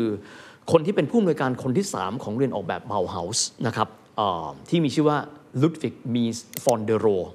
คนนี้เนี่ยเป็นคนที่ทำออกแบบบ้าน บ้านของยุคใหม่ ซึ่งไปโชว์ในงาน Expo ที่บาร์เซโลนาในปี 1929 การ Expo ซึ่งซึ่งสมัยนั้นเขาก็มีนะคครัรับบแล้วเขาก็เอารูปแบบบ้านซึ่งเป็นบ้านคล้ายปัจจุบันเนี่ยซึ่งสมัยนั้นมันเป็นอวกาศมากนะฮะถือว่าใหม่มากอ่าเอาไปไว้เป็นเยอรมัน pavilion ที่บาร์เซโลนาแล้วก็กษัตริย์อัลฟองโซที่ 13 ซึ่งก็เป็นเจ้าภาพนะฮะ ท่านก็มา จริง ๆ แล้วเนี่ยเก้าอี้ที่นั่งก็คือพระที่นั่งเนี่ยที่เตรียมเอาไว้ คือเก้าอี้ที่มีชื่อว่า Barcelona chair ต้องไปต้องไป browse แล้วจะรู้ว่าออกแบบนี้ประมาณสัก 93 ปีที่แล้ว วันนี้เรายังใช้ Barcelona chair กันอยู่ ทั้งหมดเยอรมัน เพราะเขาเป็นคนช่างคิดครับอืมเป็นคนที่คลาสสิกมากเขาเขาเป็นชาติที่ช่างคิดมากว่า เวลามองทำไมต้องเป็นแบบนี้ครับแม้กระทั่ง Wassily chair ลองไปดูนะ Wassily chair ทำมาจากอะไรรู้ไหมฮะทำมาจากโครงจักรยานเดิม แล้วมาดัดงอจนกระทั่งเป็นเก้าอี้ครับ คือนี่คือเยอรมันครับ คิดทุกอย่างเป็นช่าง คิดทุกอย่างเป็นวิทยาศาสตร์ ผมถึงได้บอกว่าคำว่า STEM ถ้าใครคิดไม่ออกว่า STEM ช่วยชาติได้ไง ย้อนกลับไปดูครับ แล้วจะรู้ว่าเยอรมันเขาเป็นชาติที่ก่อกันเหมือนทุกอย่างเขาคิดอย่างวิทยาศาสตร์ครับอาร์ตเรามีอยู่แล้วนะฮะฮะไม่ต้องฮะเติมมากก็ได้ใช่ใช่ถ้าอย่างนั้นถามในช่วงท้ายหลังจบสงครามโลกครั้งที่สองแล้วก็โอ้แน่นอนโดนทั่วโลกประนามมหาศาลมากเลยถือว่าเป็นบาดแผล ที่สำคัญมากของคนเยอรมันเขากลับมาได้ยังไงฮะอืมกลายเป็นเศรษฐกิจอันดับที่ 3 ของโลกเลยนะในช่วงเวลานั้น เอาเอาเบื้องเบื้องต้นก่อนเลยนะครับเขาเอ่อได้รับการปฏิบัติแตกต่างไปจากสงครามโลกครั้งที่หนึ่งครับครับ ครั้งนี้คือไม่มีใครเรียกร้องค่าปฏิกรรมสงคราม เพราะเขารู้ว่าถ้าหากว่าใครก็ตามที่ทำแบบนั้นกับเยอรมันอีก เยอรมันจะดุขึ้น และเยอรมันก็จะกลับมาอีก ยากันนั้นเลยให้เยอรมันพัฒนาเศรษฐกิจ หนึ่งในนั้นคือเงินที่เอ่อทางด้านของแฮร์รี่ทรูแมนนะครับร่วมกับรัฐมนตรีต่างประเทศของเขาก็คือจอร์จซีมาร์ชัลเป็นคนที่นำเอาเงินก้อนเนี้ยมาฟื้นฟูยุโรปทั้งหมดคือนะครับ Marshall Plan ละมา Marshall Plan ซึ่ง Marshall Plan ที่ว่าถึงนี้เนี่ยจริง ๆ แล้วเยอรมันได้เยอะที่สุดเป็นอันดับที่2นะครับเพราะเขาเนี่ยมีการจ่ายเงินให้ตามสัดส่วนของประชากรที่ยังเหลืออยู่หลังสงครามโลกนะครับแต่ว่าเงินก้อนที่ได้ครับต้องยอมรับว่า ใช้จ่ายอย่างมหัศจรรย์มากนะครับเริ่มต้นสิ่งที่ณเวลานั้นนายกรัฐมนตรีของเขามีชื่อว่าคอนราดอาเดนาวเออร์เป็นชื่อมูลนิธิด้วยนะฮะมูลนิธิคอนราดอาเดนาวเออร์แล้วก็จะมีมือเศรษฐกิจนะครับก็คืออาทางด้านของลุดวิกแอร์ฮาร์ดเป็นมือเศรษฐกิจของเขา ในการคิดว่า Marshall Plan ที่มีอยู่ทำอะไรก่อนอุตสาหกรรมใดจะทำก่อนเรียงลำดับความสำคัญโอ้โหนี่เลยครับคำว่าเรียงลำดับความสำคัญคือการคิดแบบยุทธศาสตร์คือไม่ได้ทำทุกอย่างนะฮะแต่เราจะทำอะไรก่อน หนึ่งครับ โครงสร้างพื้นฐานครับ ถนนหนทางอันนี้มาอันดับที่หนึ่งก่อน เพราะถนนหนทางมามีความหมายว่าอุปกรณ์ก่อสร้างเส้นเลือดใช้คำว่า เพราะว่าเส้นทางมันคือเส้นเลือด ในการส่งสินค้าต่างๆ จะไปได้ อุตสาหกรรมรถยนต์จะตามมา เพราะถ้าคุณไม่มีถนนรถยนต์คุณไปไม่ได้ใช่ไหมฮะการก่อสร้างที่อยู่อาศัยการส่งเสริมทางการแพทย์ให้กลับมา อุตสาหกรรมใหญ่เริ่มก่อน เช่น อุตสาหกรรมรถยนต์ อุตสาหกรรมรถยนต์ถามว่ามัน สำคัญยังไง ง่ายๆเลยครับมันต่อยอดมาจากอุตสาหกรรมอุตสาหกรรมอาวุธเดิมถูกไหมฮะใช้เครื่องจักรเครื่องกลเดิม ทุกอย่างกลับมาใหม่ทำให้พวกเขาสามารถกลับมาได้ค่อนข้างเร็ว แต่ถามว่าสิ่งที่เป็นจุดเด่นของพวกเขาคืออะไรครับ ถ้าเกิดว่าเราไปมองดู portfolio รายได้ของแต่ละประเทศเนี่ยนะครับมันจะไม่เท่ากันครับเคนบางประเทศคือ domestic consumption การบริโภคภายในประเทศ ส่วน 2 ประเทศที่ sprint มาแรงๆเลย คือการส่งออกครับ ณเวลานั้นมีอยู่ช่วงหนึ่งที่เยอรมันเนี่ยเป็นประเทศที่มีการส่งออกมากที่สุดเป็นอันดับที่สองอันดับที่สองโลกรองจากสหรัฐอเมริกา แต่ต้องย้ำนะครับว่าเขาเติบโตได้ เพราะสินค้าของเขาเป็นที่ต้องการของทั่วโลกเขาส่งออกหลัก ๆ อะไรบ้างฮะที่เป็นที่ต้องการ ข้อแรกเลยนะครับเขาไม่ได้คิดแค่ B2C เขาคิด B2B เครื่องจักรสำหรับผลิตสินค้าครับอ่าจริง อันนี้มือต้น ๆ ของโลก คือที่เขาเรียกว่าลนะคองจักมัชชีนนั่นเบา จนวันนี้เนี่ยเขายังคุยด้วยความภาคภูมิใจนะว่า ที่จีนเนี่ยเป็นโรงงานของโลกได้ เพราะจีนมีพวกเรา เพราะพวกเราส่งออกเครื่องจักรไปให้จีนนั้นผลิตสินค้าต่ออ่าจริงนะครับจงเขาจะมีสิ่งเหล่านี้ แล้วก็จะมีเอ่ออีกส่วนหนึ่งเลยก็คือทางด้านของอันนี้รถยนต์เป็นอุตสาหกรรมที่ใหญ่ที่สุดอุตสาหกรรมหนึ่งของเขานะครับก็เป็น 2 อุตสาหกรรมหลักๆแต่สิ่งที่เกิดขึ้นครับเคนต้องไม่ลืมว่าคนเยอรมันตายในสงครามเป็น 10 ล้านคนเข้าแรงงานมาจากไหนโอ้นั่นสิครับง่ายสุดเลยครับimport เข้ามาครับ เขาก็เลยเปิดครับ บอกว่าคนในประเทศยุโรปใต้ ที่อาจจะไม่ได้มีฐานะร่ำรวยนัก เปิดเข้ามาเราอยากให้คุณเข้ามาทำงานในบ้านเรา หลักๆเลยครับกรีซโอ้สองครับ ตุรกีอ่าเข้าใจถัดมายูโกสลาเวียสี่คืออิตาลี เพราะฉะนั้นจะเห็นคนตุรกีจำนวนมากมายเลยนะครับที่ที่เข้ามาในเยอรมัน แล้วก็ บางคนก็ไม่ยอมเปลี่ยนสัญชาติ บางคนก็ยอมเปลี่ยนสัญชาตินะฮะซึ่งก็กลายเป็นส่วนหนึ่งของสังคมเยอรมันไปแล้ว ซึ่งทำให้เยอรมันเนี่ยเป็นประเทศที่ถูกกดดันมาก ตอนมีปัญหาเรื่องผู้ลี้ภัยเรฟูจีต่างๆ ที่เกิดขึ้น เพราะว่าเขาเป็นประเทศที่เปิดค่อนข้างมากเขาเป็นตั้งแต่อดีตประเทศมีแรงงานเยอะมากต่างด้าวถูกแรงแรงงานต่างด้าวเขาเยอะมากแล้วเขาก็เป็นชาติที่ผมใช้คำนี้นะฮะอันนี้ต้องบอกว่าอันนี้คือช่วงเยอรมันเอ่อ4.0 แบบปลายๆเขาก็เลยเป็นชาติที่ไม่ได้คิดถึงแต่ตัวเองละคิดถึงโลกสีเขียว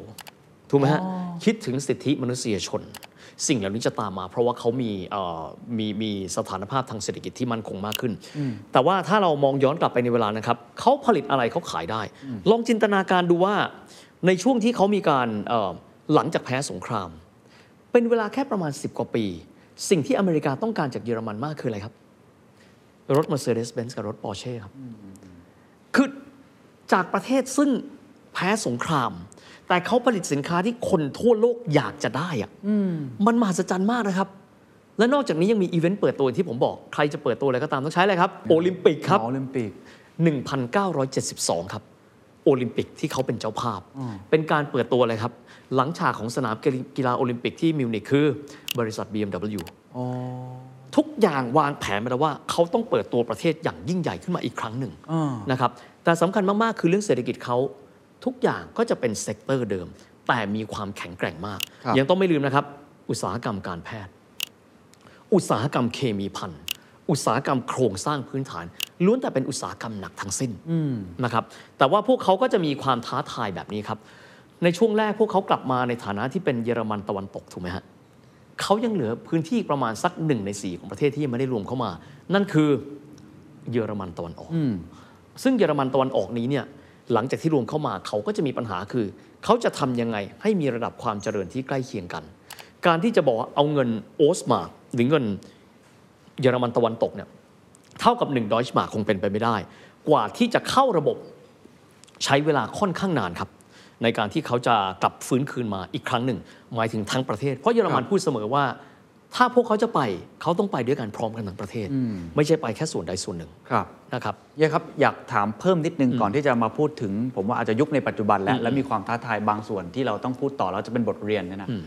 อย่างเอาเอาแค่อุตสาหกรรมรถยนต์นะสมมติเมื่อกี้ที่เฮียพูดถึง BMW หรือว่าเอ่อ Mercedes-Benz เองเอ่อเท่าที่เฮียเคยทำงานอยู่ที่นี่ด้วยนะทำไมมันถึงไม่มีใครโค่นเขาได้สักทีทำไมอุตสาหกรรมของที่นี่จึงเป็นอุตสาหกรรมรถยนต์ที่แข็งแกร่งมาก อเมริกาพยายามอย่างยิ่ง จีนพยายามอย่างยิ่ง ญี่ปุ่นก็ตีตลาดเกาหลีอะไรอย่างเงี้ยครับมันมันทำไมอันนี้เขาถึงยูนิคเป็นพิเศษครับคือส่วนหนึ่งเลยนะครับ คือเฮียใช้คำว่าแบรนด์ประเทศคำว่าแบรนด์ประเทศเกิดขึ้นได้ไงครับเคนมันคำว่าการสร้างแบรนด์มันไม่ใช่เกิดขึ้นวันสองวันครับคำว่าแบรนด์ประเทศมีความหมายว่าทำสิ่งเดียวกันซ้ำๆซ้ำๆซ้ำๆจนกระทั่งคนมีความไว้วางใจนะครับเช่นคำว่าแบรนด์คือ นั่งเข้าไปในรถยนต์ยี่ห้อนี้ ต้องได้ฟีลลิ่งแบบนี้ รถยนต์เนี่ยเราอาจจะเห็นชัดเจน แต่ถ้าเคนลองซื้อสินค้าทั่ว ๆ ไปเฮียยกตัวอย่างนะครับ เคนซื้อมีดของเยอรมัน เคนจะพบว่าเขารับประกันกี่ปี มันจะไม่เคยหัก มันจะไม่เคยงอ ไปเรื่อยๆคำว่า obsess กับคุณภาพ คือยังไงก็ตามเราจะไม่ยอมประนีประนอม ขึ้นราคาก็ได้ จะสังเกตอย่างครับเศรษฐกิจเยอรมันอาจจะดูแล้วเป็นเศรษฐกิจที่ดูแข็งแกร่งนะฮะแต่ผมต้องบอกแบบนี้เราลองมาดูอ่าวิถีชีวิตของคนเยอรมันปกติครัว่าบ เวลาที่ประเทศเขาบ้านเราถ้าเกิดว่าเกิดเหตุการณ์อะไรขึ้น เราจะยอมที่จะลดราคาครับ แต่ถ้าเป็นเยอรมันจะไม่ยอมลดราคานะครับคือคือมุมมองความคิดของเขาเรียกว่า ของพวกเราเป็นประเภทที่เรียกว่า price sensitive อ่อนไหวกับราคา แต่เยอรมันเป็นประเภทที่ไม่สามารถเขาเรียกว่า zero tolerance คืออดทนไม่ได้เลย กับ mediocrity คือความความต่ำกว่ามาตรฐาน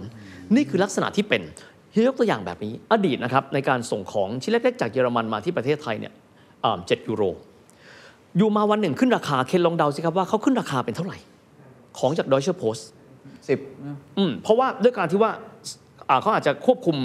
อ่าราคาไม่ได้จำเป็นต้องมีการขึ้นขึ้นค่าบริการ จาก 7 ยูโรครับเขาเพิ่มครั้งเดียวครับเป็น 40 ยูโรครับฮะเจ็ดเป็นไม่ได้พูดเล่นครับ เพราะว่านี่ของเขาคือจะไม่มีการประนีประนอมเรื่องราคา ถ้าคุณต้องการคุณภาพนี้ คุณจะต้องเป็นแบบนี้ แล้วยังขายได้อยู่ไหมครับ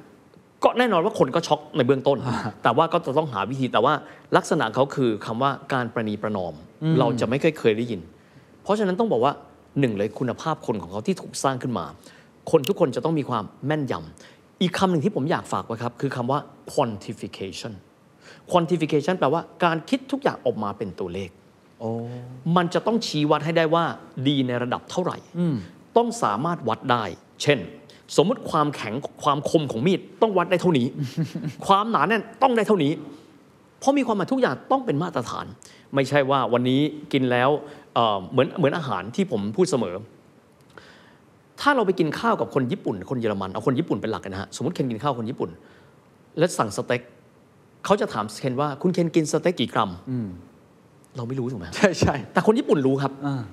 อ๋อของเขา220 ของผมขอสัก 250 เขาจะรู้เป็นตัวเลขหมดอ่าเป็นชาติที่ quantification ได้ทุกอย่างนะครับเพราะฉะนั้นจะบอกว่าด้วยด้วยอุปด้วยอุปนิสัยลักษณะ แต่สิ่งที่เฮียอยากจะบอกเพิ่มเติมครับเอ่อตรงนี้ก็คือว่าเยอรมันเอง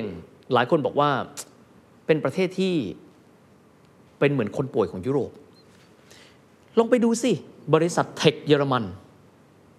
มีน้อยไหม น้อยครับน้อยมากครับเคนจะเห็นยูนิคอร์นก็จะมีประมาณ 10 ตัวครับนะฮะก็โอเคก็ก็ก็ก็ถือว่ามีค่อนข้างเยอะ แต่ถ้าเคนไปดูบริษัทตลาดหลักทรัพย์ของเยอรมัน จะพบว่า 10 บริษัทจะมีเบอร์หนึ่งคือ SAP ที่เป็นบริษัทซอฟต์แวร์ ที่เหลือเป็น sector เก่าหมดเลย บางคนก็ตั้งข้อสังเกตว่า มันเป็นเพราะว่าบริษัทเยอรมันนี่ไม่แข็งแกร่งเหมือนเดิมหรือเปล่า ไม่มีเศรษฐกิจใหม่เลยนะฮะเพราะที่เหลือคืออะไรครับ สมมุตินะฮะ Allianz Deutsche Bank Mercedes-Benz BASF AIG แบบนี้เป็นต้นก็เป็นธุรกิจดั้งเดิม เป็นธุรกิจดั้งเดิม แต่ว่าต้องบอกแบบนี้ครับว่าจริง ๆ แล้วเนี่ยเอิ่มคนเยอรมันมีคำว่าความ obsess กับรายละเอียดเนี่ยอันนี้สำคัญเพราะอะไรครับ ถามแบบนี้ครับ ในบริษัทบ้านเรา SET มีบริษัทจดทะเบียนกี่บริษัทครับ700 กว่าบริษัทนะงั้นถามบ้างครับ เยอรมันครับ มีบริษัทจดทะเบียนเท่าไหร่ครับผมไม่ทราบเลยครับ มันน่าทึ่งมากครับ เขามี 430 บริษัทครับ น้อยกว่าเราอีกแล้วฮะนั่นสิฮะ เคนมันมันเป็นเรื่องที่เซอร์ไพรส์มากว่า อะโอเค อเมริกามี 5,000 จีนมี 6,000 อินเดียมี 4,000 แคนาดามี 2,000 อังกฤษมีประมาณ 2,000 เยอรมันมี 400 กว่า มันน้อยเพราะอะไรมันไม่มันมันนี่นี่นี่คือสิ่งที่เรียกว่ามันน่าสนใจมากนะฮะ คิดมุมไม่ดีก็คือบอกว่า บริษัทไม่เติบโตไม่พัฒนาอ่าแต่ถ้าคิดอีกมุมหนึ่งก็อาจจะมีเหตุผลเฮียเหตุผลคืออะไรครับถูกต้องครับ คนเยอรมัน obsessed กับเรื่องของคุณภาพสินค้ามากกว่าเรื่องของ balance sheet นะครับ ถ้าสมมุติเราถามบริษัทไทยบริษัทหนึ่งอนาคตคุณอยากทำอะไร ถ้าเป็นแบบปกติก็อยากขยายสาขาครับ อยากมียอดขายเท่านี้ครับ และเมื่อถึงเวลาล่ะ ผมอยากจดทะเบียนเข้าตลาดหลักทรัพย์ครับ นี่คือวิถีวิถีธุรกิจของไทยครับ ถ้าเกิดว่าเป็นของสตาร์ทอัพจะทำอะไรระดมทุนครับครับ A series B series มาเรื่อยๆปั๊บที่สุดคือทำอะไรครับ IPO ใช่คนเยอรมันครับ เอาสิ่งที่เราทำให้แม่งดีที่สุดซะก่อน ถ้าร้านอาหารคิดว่าขยายไม่ได้ ก็มีสาขาเดียว แต่เยอรมันร้านอาหารก็ไม่ผมไม่ค่อยชอบนะแต่หมายถึงว่าถ้าคิดโฟเพราะกัสฉะนั้นโฟกัสโฟกัสมากๆ มีคำหนึ่งครับ ถ้าเกิดว่าเราเอ่อเราศึกษาเรื่องเยอรมันนะเราจะเห็นว่าบริษัทเยอรมันส่วนใหญ่จะห้อยท้ายว่า AG มันคือคำว่า Aktiengesellschaft แปลว่าบริษัทจำกัดมหาชนนะครับซึ่งก็จะมีอยู่หยิบมือหนึ่ง ยกเว้นบางบริษัทที่ไปแขวนแล้วก็ไปขายในยุโรป เช่น SAP ก็จะเป็น SE นะครับแต่ว่าบริษัทเยอรมันอีกจำนวนหนึ่งที่มีขนาดใหญ่ แต่เขาไม่เข้าระดมทุนในตลาดหลักทรัพย์ และต้องการแค่เป็นบริษัทจำกัด เพราะว่าผู้บริหารต้องการที่จะดูแลคุณภาพด้วยตัวเอง บริษัทพวกนั้นจะมีนามสกุลว่า GmbH หรือ GmbH Gesellschaft für die beschränkte Haftung แปลว่าบริษัทจำกัด และบริษัทพวกนี้มีเยอะมากนะครับ ลองคิดดูบริษัทที่ผลิตเครื่องไฟฟ้าในรถนะครับ ก็คือโรเบิร์ตบอชยังเป็น GmbH อยู่เลยครับคือพวกเขาคิดอย่างเดียวว่า เขาต้องทำสิ่งที่อยู่ตรงหน้าให้ดีที่สุดไม่ใช่ว่ายอดขายปีนี้1,000ล้านปีหน้าต้อง2,000ล้าน ผมไม่ได้บอกว่าความความทะเยอทะยานเป็นสิ่งไม่ดีนะฮะครับแต่พวกเขาคืออยู่กับทะเยอทะยานโลกปัจจุบันคนละมิติอะคนละคนละมิมิติติของเขาคือคุณภาพเขาต้องดีที่สุดณเวลานี้การที่ถ้าเกิดว่าขยายสาขาแล้วเราไม่ดีเท่าเดิม เราจะต้องไม่ทำมีคำทิ้งที่ผมอยากจะฝากไว้คือคำว่า Mittelstand แปลว่า SME พวกเขาคือเราเป็น SME เราก็เป็น SME เราไม่เคยอายที่เราจะบอกเราเป็น SME แต่บ้านเราคือหันหน้าไปมอง โอ้ยบริษัทใหญ่แล้วเมื่อไหร่จะลิสต์เข้าตลาดหลักทรัพย์เร็วๆนี้ครับพี่อ่าอ่าอ่าแสดงว่าประเทศเขา SME เข้มแข็งมาก เข้มแข็งมากครับ SME เขาเขาเป็นกระดูกสันหลัง เพราะจะเห็นว่านามสกุลนี้นะครับ GmbH GmbH จะเยอะมาก เพราะว่าพวกเขาต้องการที่จะโฟกัสในสิ่งที่เขาทำตลอดเวลา โดยที่ไม่เคยผมถึงได้ว่า obsess กับคุณภาพที่เขาทำแต่ผมเชื่อว่า SME ของเขาก็คงจะมีความต่างจาก SME ของไทยอืมหมายถึงว่า วิธีการบริหารจัดการ internal control มาตรฐานในการทำทุกอย่าง เพราะ SME บ้านเราเวลาเรามองเราจะมองเป็นธุรกิจเล็กอ่าๆแล้วก็โอเคอาจจะเข้าถึงแหล่งเงินทุนยาก เราจะพูดเสมอ SME ครับเนี่ยเปราะบาง แต่เท่าที่ฟังเนี่ยของเยอรมันไม่น่าจะใช่อย่างนั้นนะ น่าจะแข็งแกร่งมากนะสมแล้วที่ฟัง Secret Sauce ทุกวันเป็นคำถามที่เลิศมากครับ ถูกต้องเลยครับฮะเคนเพราะว่า SME ของเขาเขาถือว่าเขาเป็น SME เขาไม่เคยอายคำนี้ ถ้าไปดูโรงงาน SME ของเยอรมันก็จะพบว่า มีเทคโนโลยีขั้นสูงในการทำใช้เทคโนโลยีที่ดีที่สุด และสำคัญมากอัปเกรดตลอดเวลา เพราะเขาเป็นประเทศของเทคโนโลยีเพียงแต่ว่า tech ของเขากับ tech อเมริกาคนละอย่าง tech ของอเมริกาคือ soft tech ของเขาคือ hard tech และคือ deep tech เช่น เครื่องจักรกลในการฉลุ เครื่องจักรกลในการตัดต่อแขนกล ก็จะแตกต่างกัน เพราะฉะครันั้นบไปดู SME ของเขา ก็หน้าตาผมใช้คำนี้ก็ไม่แตกต่างไปจาก เซกเตอร์หนึ่งโรงงาน BMW อย่างเงี้ยครับคือคือหน้าตามก็จะทันสมัยมากๆ แล้วเขาก็จะบอก SME เขาก็ไม่มีความจำเป็นว่า SME ต้องเล็ก หรือ SME ต้องเฉยนะฮะเขามีความภาคภูมิใจ แต่ยังไงก็ตามครับ ผมบอกครับว่าเมืองไทยเนี่ยโอกาสที่เราจะมี SME ที่แข็งแกร่งเป็นไปไม่ได้ครับเพราะอะไรครับเพราะพอเขาโตปั๊บเขาก็ข้ามฟากไปอ๋อไป IPO ไงฮะถูกไหมฮะเพราะฉะนั้นต้องบอกว่าบริษัทที่ครั้งหนึ่งเป็น SME ที่แข็งแกร่ง ไม่ใช่เขาตายนะครับ เขาไประดมทุนแล้วเขาเข้าตลาดทรัพย์เขาก็กลายเป็นว่าไปยืนอีกฝ้ากหนึ่งกลายเป็นบริษัทใหญ่ถูกไหมฮะถูกครับเพียงแต่เยอรมันนี่ก็ชัดเจนเลยว่าเราไม่เข้าเพราะว่าอุปผมถึงได้บอกว่า อุปนิสัยของเขากับของเราไม่เหมือนกัน โอ้น่าสนใจแตมากต่างกันผมใช้คำว่า โดยสิ้นเชิง ดูง่ายๆ ถ้าใครอยากดูว่าคนเยอรมันคนไทยเป็นไง ลองไปยืนหน้าถังขยะรีไซเคิลนะฮะอ่าแล้วท่านจะรู้เลยครับ เขียนว่าขวดแก้วและขวดอลูมิเนียมรีไซเคิล ท่านจะเห็นไม้เสียบลูกชิ้น และและก็ก้นบุหรี่ คือคือทั้งทั้งที่มันก็เขียนง่ายๆนะฮะ แต่ของพวกเขาคือระบบคิดเขาคือ compliance กฎมีเราจะต้องทำแล้วก็จะยืนอยู่ประมาณ 5 นาที เพื่อที่จะแยกว่า นี่เป็นถุงพลาสติก มันควรที่จะอยู่กับขวดพลาสติก หรือมันควรจะอยู่กับถุงกระดาษ คือซึ่งมันเป็นอย่างนั้น เพราะฉะนั้นคำว่าความ obsessed กับสิ่งที่ทำอยู่ข้างหน้า มันสำคัญมาก เพราะฉะนั้นก็จะไม่แปลกใจที่ว่า สินค้าของเขาครับทุกชิ้นจะถูกคัดกรองด้วยคุณภาพมาเป็นอย่างดี โอ้ น่าสนใจครับคำถามสุดท้ายแล้วกันนะครับ เพราะว่าเราพูดกันเรื่อง human w a r e เยอะอืมพูดกันเรื่องเศรษฐกิจ แล้วก็อุตสาหกรรม ผมคงไม่ต้องถามแล้วว่าประเทศไทยเรียนรู้อะไรได้บ้าง เพราะมันหลากหลายมิติมากครับที่เฮียพยายามจะอาบอกเล่าให้กับเราฟัง แต่สุดท้ายเนี่ยอาจจะไม่ได้เกี่ยวกับตัวเศรษฐกิจมาก แต่ผมคิดว่าก็มีส่วนสำคัญกับประเทศเยอรมนีในยุคที่เนี่ย 4.0 หรือ 5.0 6.0 หลังจากนี้ คือการเป็นผู้แพ้สงครามโลกครั้งที่สองแล้วการมีใช้คำนี้แล้วกันเนาะมีตราบาปอย่างหนึงก็คือฮิตเลอร์ที่ได้ฆ่าชีวิตคนไปมากมาย ในยุโรปในอเมริกาก็มีบทเรียนอย่างนี้จะสอนกันอยู่เสมอๆผมอยากทราบว่ามุมมองของคนเยอรมันต่อเหตุการณ์ในครั้งนั้น ที่พลิกกลับมาได้ในเชิงเศรษฐกิจ และจิตใจของพวกเขา หรือวิธีคิดของพวกเขาที่มีต่อคนอื่น การสอนหนังสือเด็กในห้องเรียน จากการที่ตัวเองอาจจะเคยเป็นประเทศที่ถูกคนมองว่าโอ้โหทำร้ายคนอื่นย่อมข้างเยอะมากเนี่ยการกล้าที่จะยอมรับสิ่งที่ตัวเองทำลงไปเนี่ยเขาสอนกันยังไง แล้วมันมีผลยังไงกับคนของเยอรมัน หรือว่าประเทศของเขาในระยะต่อมา สมควรแล้ว Secret Sauce เคนถามได้ดีจริง ๆ ครับฮะต้องบอกว่าเขามีกรณีศึกษานะครับ เปรียบเทียบกันว่า ผู้แพ้สงครามสองฝ่าย กับถ่ายทอดเรื่อง ตราบาปสงครามโลกครั้งที่สองให้กับประชาชนของตัวเองไม่เหมือนกัน ญี่ปุ่นจะไม่พูดถึงหรือมันไปซะเราเริ่มต้นกันใหม่ ไม่ได้อธิบายในเรื่องของการทำทารุณกรรมต่างๆ เลย ในขณะที่เยอรมันครับ สอนให้เด็กได้รู้ทุกอย่าง และบอกว่าเราอยากทำอย่างนั้นอีกหนึ่งในคือสปิริตของเยอรมันต้องบอกนะครับว่า หากครั้งใดก็ตามที่เราทำอะไรผิด เขาจะไม่มีเขาจะมีความกล้าเพียงพอที่จะลุกขึ้นมาแล้วพูดว่าเขาทำผิดนะครับ ผมยกตัวอย่างเพื่อนร่วมงานคนหนึ่งนะฮะอันนี้เป็นเรื่องที่ผมฟังแล้วผมตลกมากคือเขาโทรศัพท์มาหาผม ผมก็บอกว่าสวัสดี เขาชื่อโยคิมนะฮะคุณโยคิมมีเรื่องอะไรเหรอ ขอโทษด้วยผมโทรผิด เออ ผมรู้แล้ว ขอโทษด้วยผมโทรผิด เออ ก็ก็วางสิ ผมต้องการที่จะบอกกับคุณว่าผมเนี่ยได้ผิดไปแล้ว แล้วผมก็แจ้งกับคุณอยู่ตอนนี้ ขอให้คุณรับทราบ นี่คือต้องการแค่นี้ นี่คืออุปนิสัยนะครับ เพราะฉะนั้นเนี่ยมีภาพภาพหนึ่ง ซึ่งถ้าเคนถามประเด็นนี้เนี่ยเมื่อเกิดสงครามโลกครั้งที่สองเยอรมันรู้ไหมว่ารู้ว่าครั้งนั้นผมใช้คำว่า คนเยอรมันซึ่งเป็นชาติที่มีสติ ดีมากกันกรองข้อมูลแล้วอยู่มาวันหนึ่ง พวกเขากลุ่มหนึ่งของประเทศที่เลือกฮิตเลอร์นี่แหละ ไปในทางนั้นหมด ไปเชียร์เรื่องการฆ่าล้างเผ่าพันธุ์ส่วนหนึ่งนะผมไม่ได้บอกทุกคน เมื่อตื่นจากผวัง พวกเขาก็บอกว่าเขาผิด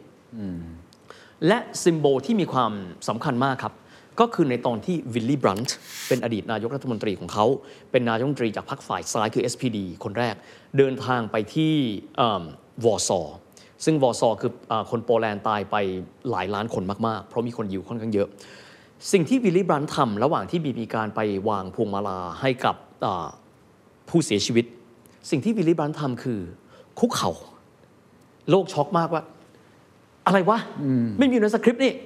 แล้วก็นิ่งสงบเงียบ แล้วก็ถ่ายภาพมีชื่อว่าบรันส์ดีฟาลดีฟาลคือการคุกเข่าเป็นการบอกว่าเขาในนามของคนเยอรมันเขาขอโทษแต่ขอโทษแล้วสิ่งที่เขาทำคือ แล้วเขาเรียนรู้ได้จากตรงนั้น เพื่อที่จะได้ไม่ไปทำซ้ำอีก เพราะฉะนั้นเราจะไม่เคยเจอการแค่แก้ตัวนะฮะเราทำแบบนั้นไม่ดีเราทำดีแล้วทำไมคุณมาด่าบอกไม่มีคือทุกคนคือแม้กระทั่งว่าวิถีชีวิตในการทำงานก็เช่นเดียวกัน สิ่งนี้เราไม่ดีบอกมาสิเพ ราะฉะนั้นเวลาคนไทยทำงานในเยอรมันจะจะงงอย่างหนึ่ง คนเยอรมันก็จะด่าเราตรงๆโหด่าเลย ด่าเราตรงๆ ว่าทำแบบนี้มันไม่ถูก แต่เราสมมติเราไม่ชอบใครเราจะไม่พูด และถ้าเกิดว่าขณะเดียวกันเราก็กลัวเขาเราก็ไม่กล้าพูด แต่วันหนึ่งพอเราทนไม่ไหวแล้วด่าเขากลับ เขาก็จะพูดว่าขอบคุณที่เตือนเขานะคำว่าความเป็นมืออาชีพอะครับเขาไม่รู้สึกโกรธเราเลยนะฮะเขาถามว่าแล้วทำไมคุณไม่บอกผมตั้งแต่ครั้งแรกที่คุณไม่พอใจผม เล่ามาสิบเหตุการณ์ทำไมไม่บอกมาตั้งแต่ครั้งที่หนึ่งล่ะ ผมจะได้แก้ไข คือคำว่าอุปนิสัยความเป็นมืออาชีพ แต่ผมย้อนกลับไปที่สุดครับ ธรรมชาติของคนแต่ละเผ่าพันธุ์ไม่เหมือนกันครับ แต่ผมว่าถ้าเราเรียนรู้นะครับ อย่างเยอรมันเนี่ยเรียนรู้ แล้วพวกเขาก็จะศึกษา และไม่ใช่แค่เฉพาะเรื่องนี้ ทุกเรื่องเขาทำผลิตภัณฑ์ออกมา แล้วมันไม่ work เขาก็จะกลับมาแก้ไข สิ่งนี้เขาไม่ลงตัวเขาก็จะกลับมาแก้ไข แล้วก็ทุกอย่างเขามีความรู้สึกว่า นี่เป็นความรับผิดชอบของเขา สิ่งแรกที่เขาเกิดขึ้นคือเขาจะไม่บอกว่าทำไมผู้บริหารไม่ดีเลยอะทำไมนโยบายออกมามันไม่ work อะทุกคนร่วมกัน แล้วเขาก็จะเดินหน้า